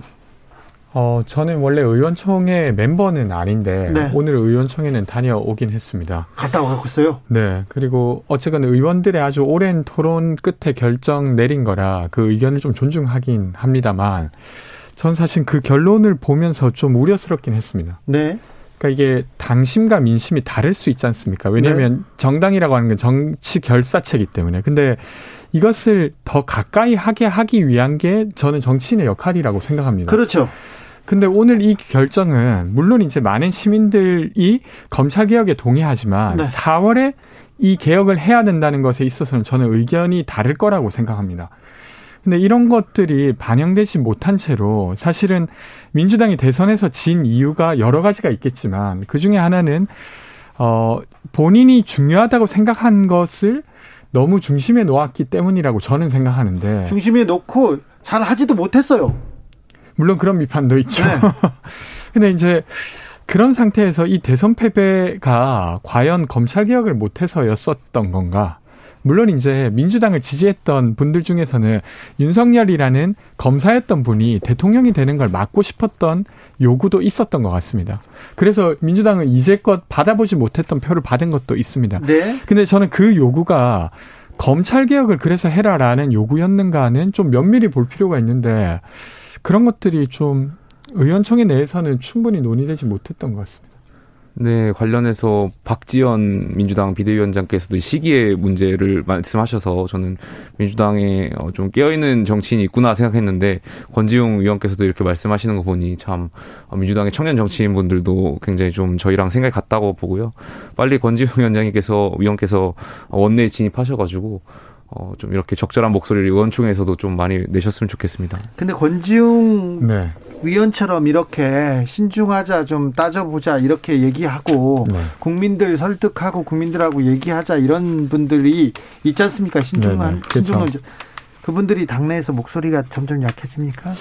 그러니까 아니 꽤 그런 이야기들이 나누어졌고 그 토론도 어 있었음에도 불구하고 어쨌건 결론을 내리신 부분이라 네. 그런 건데 사실은 근데 이 결정에 있어서 비대위원들은 아예 발언조차 할 수 없었어요. 근데 이 결정을 지도부가 받아 안아서 지금 어 당론으로 어 채택된 이미 채택된 것을 어, 당원들에게 물을 것인가 아닐 것인가 정도를 이제 비대위원이 다루게 되는데 사실 지도부로서 되게 무력하다는 생각은 좀 듭니다. 그렇죠. 원, 원내, 민주당 원내 지도부가 내린 결정과 당 지도부가 내린 결정 다를 수도 있고, 그렇죠. 이 부분에 네. 대해서 또 간극이 발생하면, 어, 정치를 하는 입장에서 국민들께 또 당연들께 다, 잘못된 시그널을 또 줄 수도 있고, 그런 과정에서 저는 민, 어, 저, 위원께서, 권지웅 위원께서, 어, 좀, 딜레마가 있을 거라고 생각됩니다. 청년 정치인들, 민주당 청년 정치인들은, 어, 서울시장 후보, 경기지사 후보, 어떻게 보고 있습니까? 어, 이제 뭐 사실 조금 솔직하게는 좀 새로운 인물이 나왔으면 하는 마음이 당연히 있습니다. 근데 이제 그것도 사람이 있을 때 할 수 있는 이야기라는 것도 어, 받아들이고 있어서 지금 이제 출마하시겠다고 하는 사람들 중에서 최선을 뽑아야 된다고 저는 생각하고요. 근데 아직 저희가 문을 완전히 닫은 건 아닙니다. 그러니까 비대위 결정에 의해서 아직 후보를 더 찾아보자라고 한 기간이 남아 있는 상태이기 때문에 백방으로 찾아보고 있는 상황입니다. 찾아보고 있어요? 네. 새로운 인물들이 계속 좀 아, 보입니까? 아, 노력하고 있는 중이라고 말씀드리겠습니다. 네. 저희는 어제 최고위원회에서 서울시장 후보를 공천 의결했습니다. 그래서 네. 오세훈 시장께서 다시 또 도전하실 수 있도록 네. 공천을 했습니다. 오늘은 새누리당 전 대표를 지낸 이정현 의원을 예, 예, 예. 어, 전남지사 후보로 정했죠. 예, 맞습니다. 자, 윤석열 당선인의 30대 장관 언제쯤 등장할까요? 저도 이번 인선에 대해서 이제 30대가 끼지 못했다는 거에 대해서는 저도 30대 정치인으로서 조금 다소 아쉬운 부분이 있습니다만 저희 윤석열 정부의 기조는 어쨌든 어 지역 안배라든지 할당을 하기보다는 능력 위주의 인사를 하겠다는 기조가 있기 때문에 네. 이런 점은 저는 뭐 윤석열 정부의 기조에 대해서 존중합니다. 네, 이제 청년도, 여성도, 지역도 중요하지 않고 능력 위주로 가야 된다. 실력과 능력과 그 사이에서 간격을 좀 좁혀 나갈 수 있도록 많이 노력해야 되겠죠. 그것이 또 국민의힘이 해야 될 입장이라고 생각하고요. 청년 정치인들이 예. 30대 장관도 나온다. 청년 정치인들 우대하겠다. 그럴 때는 박수를 치다가 뭐 그렇지 못할 수도 있다. 그런데도 박수를 다시 쳐요. 그러니까 저는 30대들이 실력에서 결코 뒤처지지 않는다고 생각합니다. 어떤 부분에서 어떤 부처에 있어서는 30대가 능력이 더 뛰어난 부처도 있을 어, 있고요. 민간 기업에서 30대가 능력을 예, 보이는 그렇죠. 경우 많아요. 그렇기 때문에 아직 1차 인선이기 때문에 네. 좀 추가적으로 또 기다려 주시고 또 이기 내각이 있을 수도 있으니까 좀 어, 시간을 갖고 기다려 주시면 좋을 것 같습니다. 네. 일단은 뭐 사실은 이 약속이 대선 후보 본인이 하신 약속입니다. 근데 이제 또 뒤집어질 것 같은 느낌이 또 뒤집다니 아, 직 아, 그러니까 그런 상태라는 예. 거죠. 왜냐하면 인수위 과정에서도 그렇고 지금 이제 어, 7명을 발표했는데 그 중에서도 청년은 일단 한 명도 없어요. 그러니까 지금 이런 이야기를 하게 되는 거고 약속이 꼭 지켜졌으면 하면서도 네. 되게 구태하다는 생각은 듭니다. 왜 그러냐면 사실 장관이라고 하는 사람 그 부처의 어, 예를 들면 방향을 제시하는 사람입니다. 그러니까 일일이 실무를 하는 게 아니라 어떤 문제를 어떻게 봐야 되는가를 결정하는 사람인데 예를 들면 지금 산업부 장관 후보자의 경우에는 출산기 피스의 이야기를 이제 본인은 소개했다고 하나 소개하는 이유는 그것이 필요하다고 생각하기 때문이겠죠. 네. 굳이 필요 없는 정책을 소개할 일은 없으니까요. 그럼 이런 거예요. 아이를 낳지 않는 사람들은 마치 어떤 잘못이 있어서 그것을 어, 그 아이를 낳게 만들기 위해서 세금을 부과하겠다라고 생각하는 사람이 2022년에 장관이 되는 게 적절한가? 그리고 보건복지부 장관도 여성은 꼭 출산을 해야 한다 뭐 이런 이야기들을 또 글로 썼어요. 근데 이런 것들이 과거에는 통용되었을지 몰라도 지금은 전혀 통용되기 어렵다고 생각합니다. 근데 이런 분들이 지금 장관 후보자에 두 명이나 있어요. 그래서 좀 구태하다. 단순히 그냥 생물학적으로 연령이 낮은 사람이 들어가지 못했다는 것만이 아니라 지금 이분들이 생각하시는 게 아주 과거에 머물러 있다는 생각은 듭니다. 그 관련해서는 제가 알기로는 이제 학자 시절에 본인들의 과거의 칼럼으로 알고 있는데 네. 이 부분에 대해서 아마 인사청문회 때 이분들 생각이 어떻게 변했고 지금 현재 장관 후보자로서의 걸맞는 말씀하신 대로 그런 기준을 가지고 이분들의 생각을 물어보고 거기에 대해서 의혹을 좀 이렇게 생각을 들어보는 시간을 가질 필요는 있다고 생각합니다. 오늘 대, 저 오늘 당선인 당선인이 박근혜 전 대통령을 만났어요. 예, 예. 늘 죄송했다 이런 얘기를 했는데 어, 청년 정치인들은 어떻게 보셨습니까? 뭐 저는 당연히 탄핵에 탄핵은 정당했다고 생각하고요. 그러나 법을 떠나서 인간적인 어떤 마음의 어, 그런 것들이 남아 있을 수 있기 때문에 저는 그 법과는 별, 별개의 감정이라고 생각합니다. 그 이 부분 좀 그러니까 물론 이제 인간적으로 저는 어떤 한 사람에게 그런 안부나 이런 거 물을 수 있다고 생각하는데 늘 죄송했다 이렇게 하면 그 전에 했던 일들이 사실은 조금 꺼림직했다거나 잘못했다고 내심 생각했다라고 여겨지지 않습니까? 근데 지금 박근혜 대통령의 탄핵이 전혀 그런 일이 아니었음에도 불구하고 그런 말을 아니, 했다고 하면 저는 좀 부적절하다고 보는 것이죠. 하시는 것 같아요. 저희 당선인께서 탄핵이 뭐 정당하지 않았다고 말씀하신 적도 없었고 그 부분에 있어서는 어, 위원님께서 좀 과대 해석하시는 것 같아서. 근데 이제 뭐 사람에 충성하지 않겠다라고 했던 사람이 인간적인 어떤 네. 뭐 정의나 이런 것이 있을 수 있지 않습니까? 그러면 안부를 물으면 될 것 같은데 늘 죄송했다. 이 좀 다르지 않습니까? 어. 저는 뭐 이건 보시는 분마다 네. 좀 다르게 볼 것 같긴 한데 본인들 안부를 물었으면 되지 않았을까? 네, 뭐 저는 너무 듭니다. 과도하게 해석은 안 하셨으면 좋겠습니다. 네. 왜냐하면 저희 당선인께서 뭐 그런 발언들을 하시니까 탄핵 관련해서 부정하거나 하는 발언을 하신 분은 아니시니까요. 네네. 과대 해석은 안 하셨으면 좋겠습니다. 제가 기사를 써가지고 구속된 분들이 많아요. 예, 예. 근데 감옥 나와가지고 가끔 보게도 됩니다. 음. 물론 협박하는 사람도 있어요. 깡패를 보내가지고 너 저 밤길에 어떻게 해버린다 그런 사람도 있어요. 있는데 어, 만나게 된 경우도 있어요. 그런데 인간적인 으로 마음은 움직이는데 뭐 죄송하다는 얘기는 안 하겠죠. 저는 이명박 전 대통령을 만나게 되더라도 내가 왜 죄송해요? 그분이 저한테 미안하다고 해야 된다고 생각하는데 이건 좀 어, 음, 개개인의 네. 판단에 네, 네. 네, 맡기겠습니다. 자. BTS 병역 특례에 대해서 성일종 국민의힘 정책위원장, 정책위의장 그리고 음, 예, 예. 인수에서도 그렇고 계속해서 좀, 좀 뭐라고 해야 되나요? 띄운다. 예, 이런 예, 예. 의견을 좀 띄운다. 이런 좀 목소리가 나옵니다. 어떻게 어, 보시나요? 병역 특례가 굉장히 민감한 주제이기 그렇죠. 때문에 네.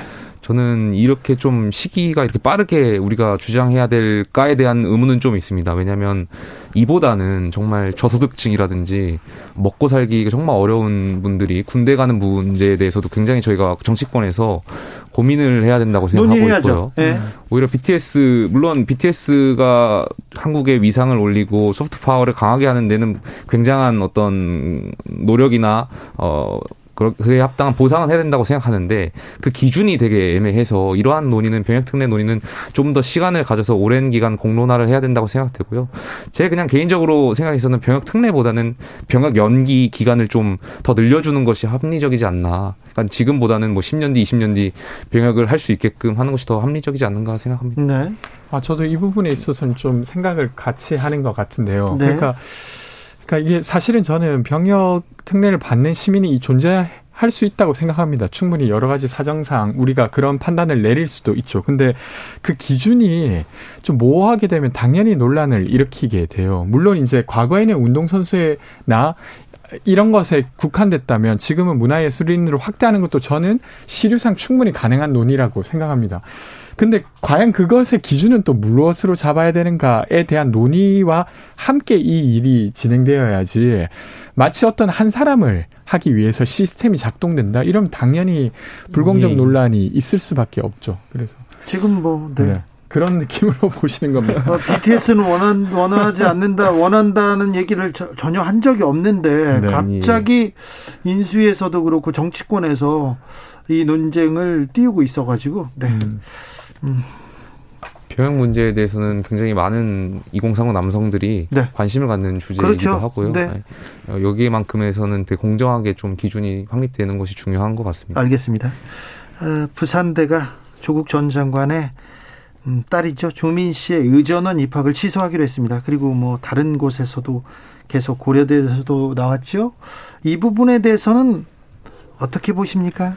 저는 너무 늦게 나온 결정이라고 생각하고요. 사필 기정이라고 생각합니다. 뭐 당연히 많은 국민들께서 조국 전 장관과 정경심 씨에 대해서 어, 조민 씨와 관련돼서 불공정에 대해서 많은 상처를 입었고요. 여기 대해서 좀 박탈감을 입었고 여기 대해서 이제 상응하는 사필 기정이라고 생각합니다. 다만 근데 제가 정경심 씨나 조국 전 장관의 입장에서 개인적인 입장에서 어, 생각해 본다면 어쨌든 본인의 어, 자녀가 입학 취소를 당하고 이런 부분에 있어서는 굉장히 감정적으로 굉장히 안타까운 부분이 있습니다. 이거는 예. 법은 저는 잘못했다고 생각하지만 이런 부분은 어, 가족적인 측면에서 좀 잘 추스렸으면 좋겠습니다. 일단 뭐 저도 개인적으로는 조민 씨에게 아주 가혹한 일이라고 생각합니다.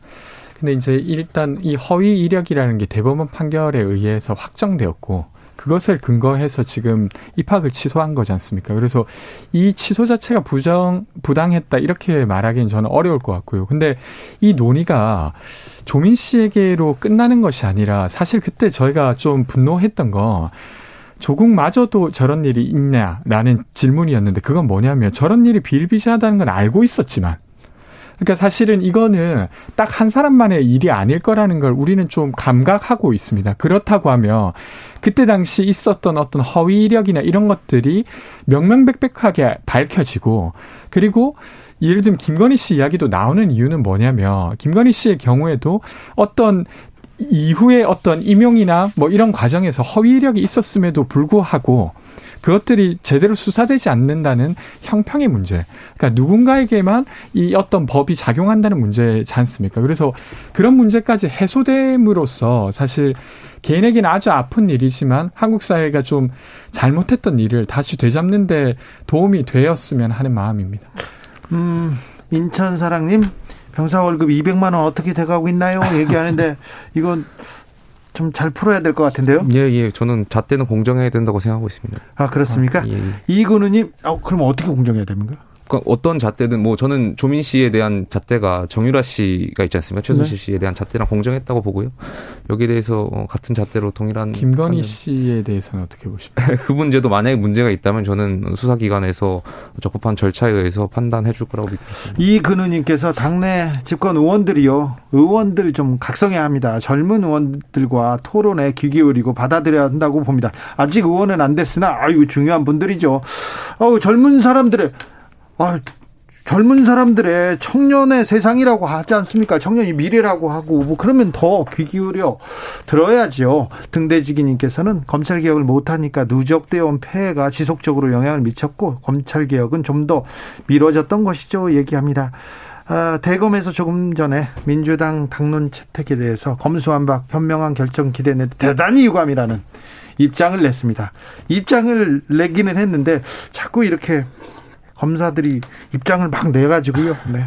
우려하는 그, 사람도 많아요. 저는 그 부분은 좀 부족하다. 자, 네, 제가 지적했습니다. 요즘 정치 권지웅, 김용태 두 분 감사합니다. 감사합니다. 주진우 라이브 여기서 인사드리겠습니다. 오늘 애청자 퀴즈의 정답은 앙샹 레짐이었습니다. 앙샹 레짐. 저는 내일 오후 5시 5분에 돌아오겠습니다. 지금까지 주진우였습니다.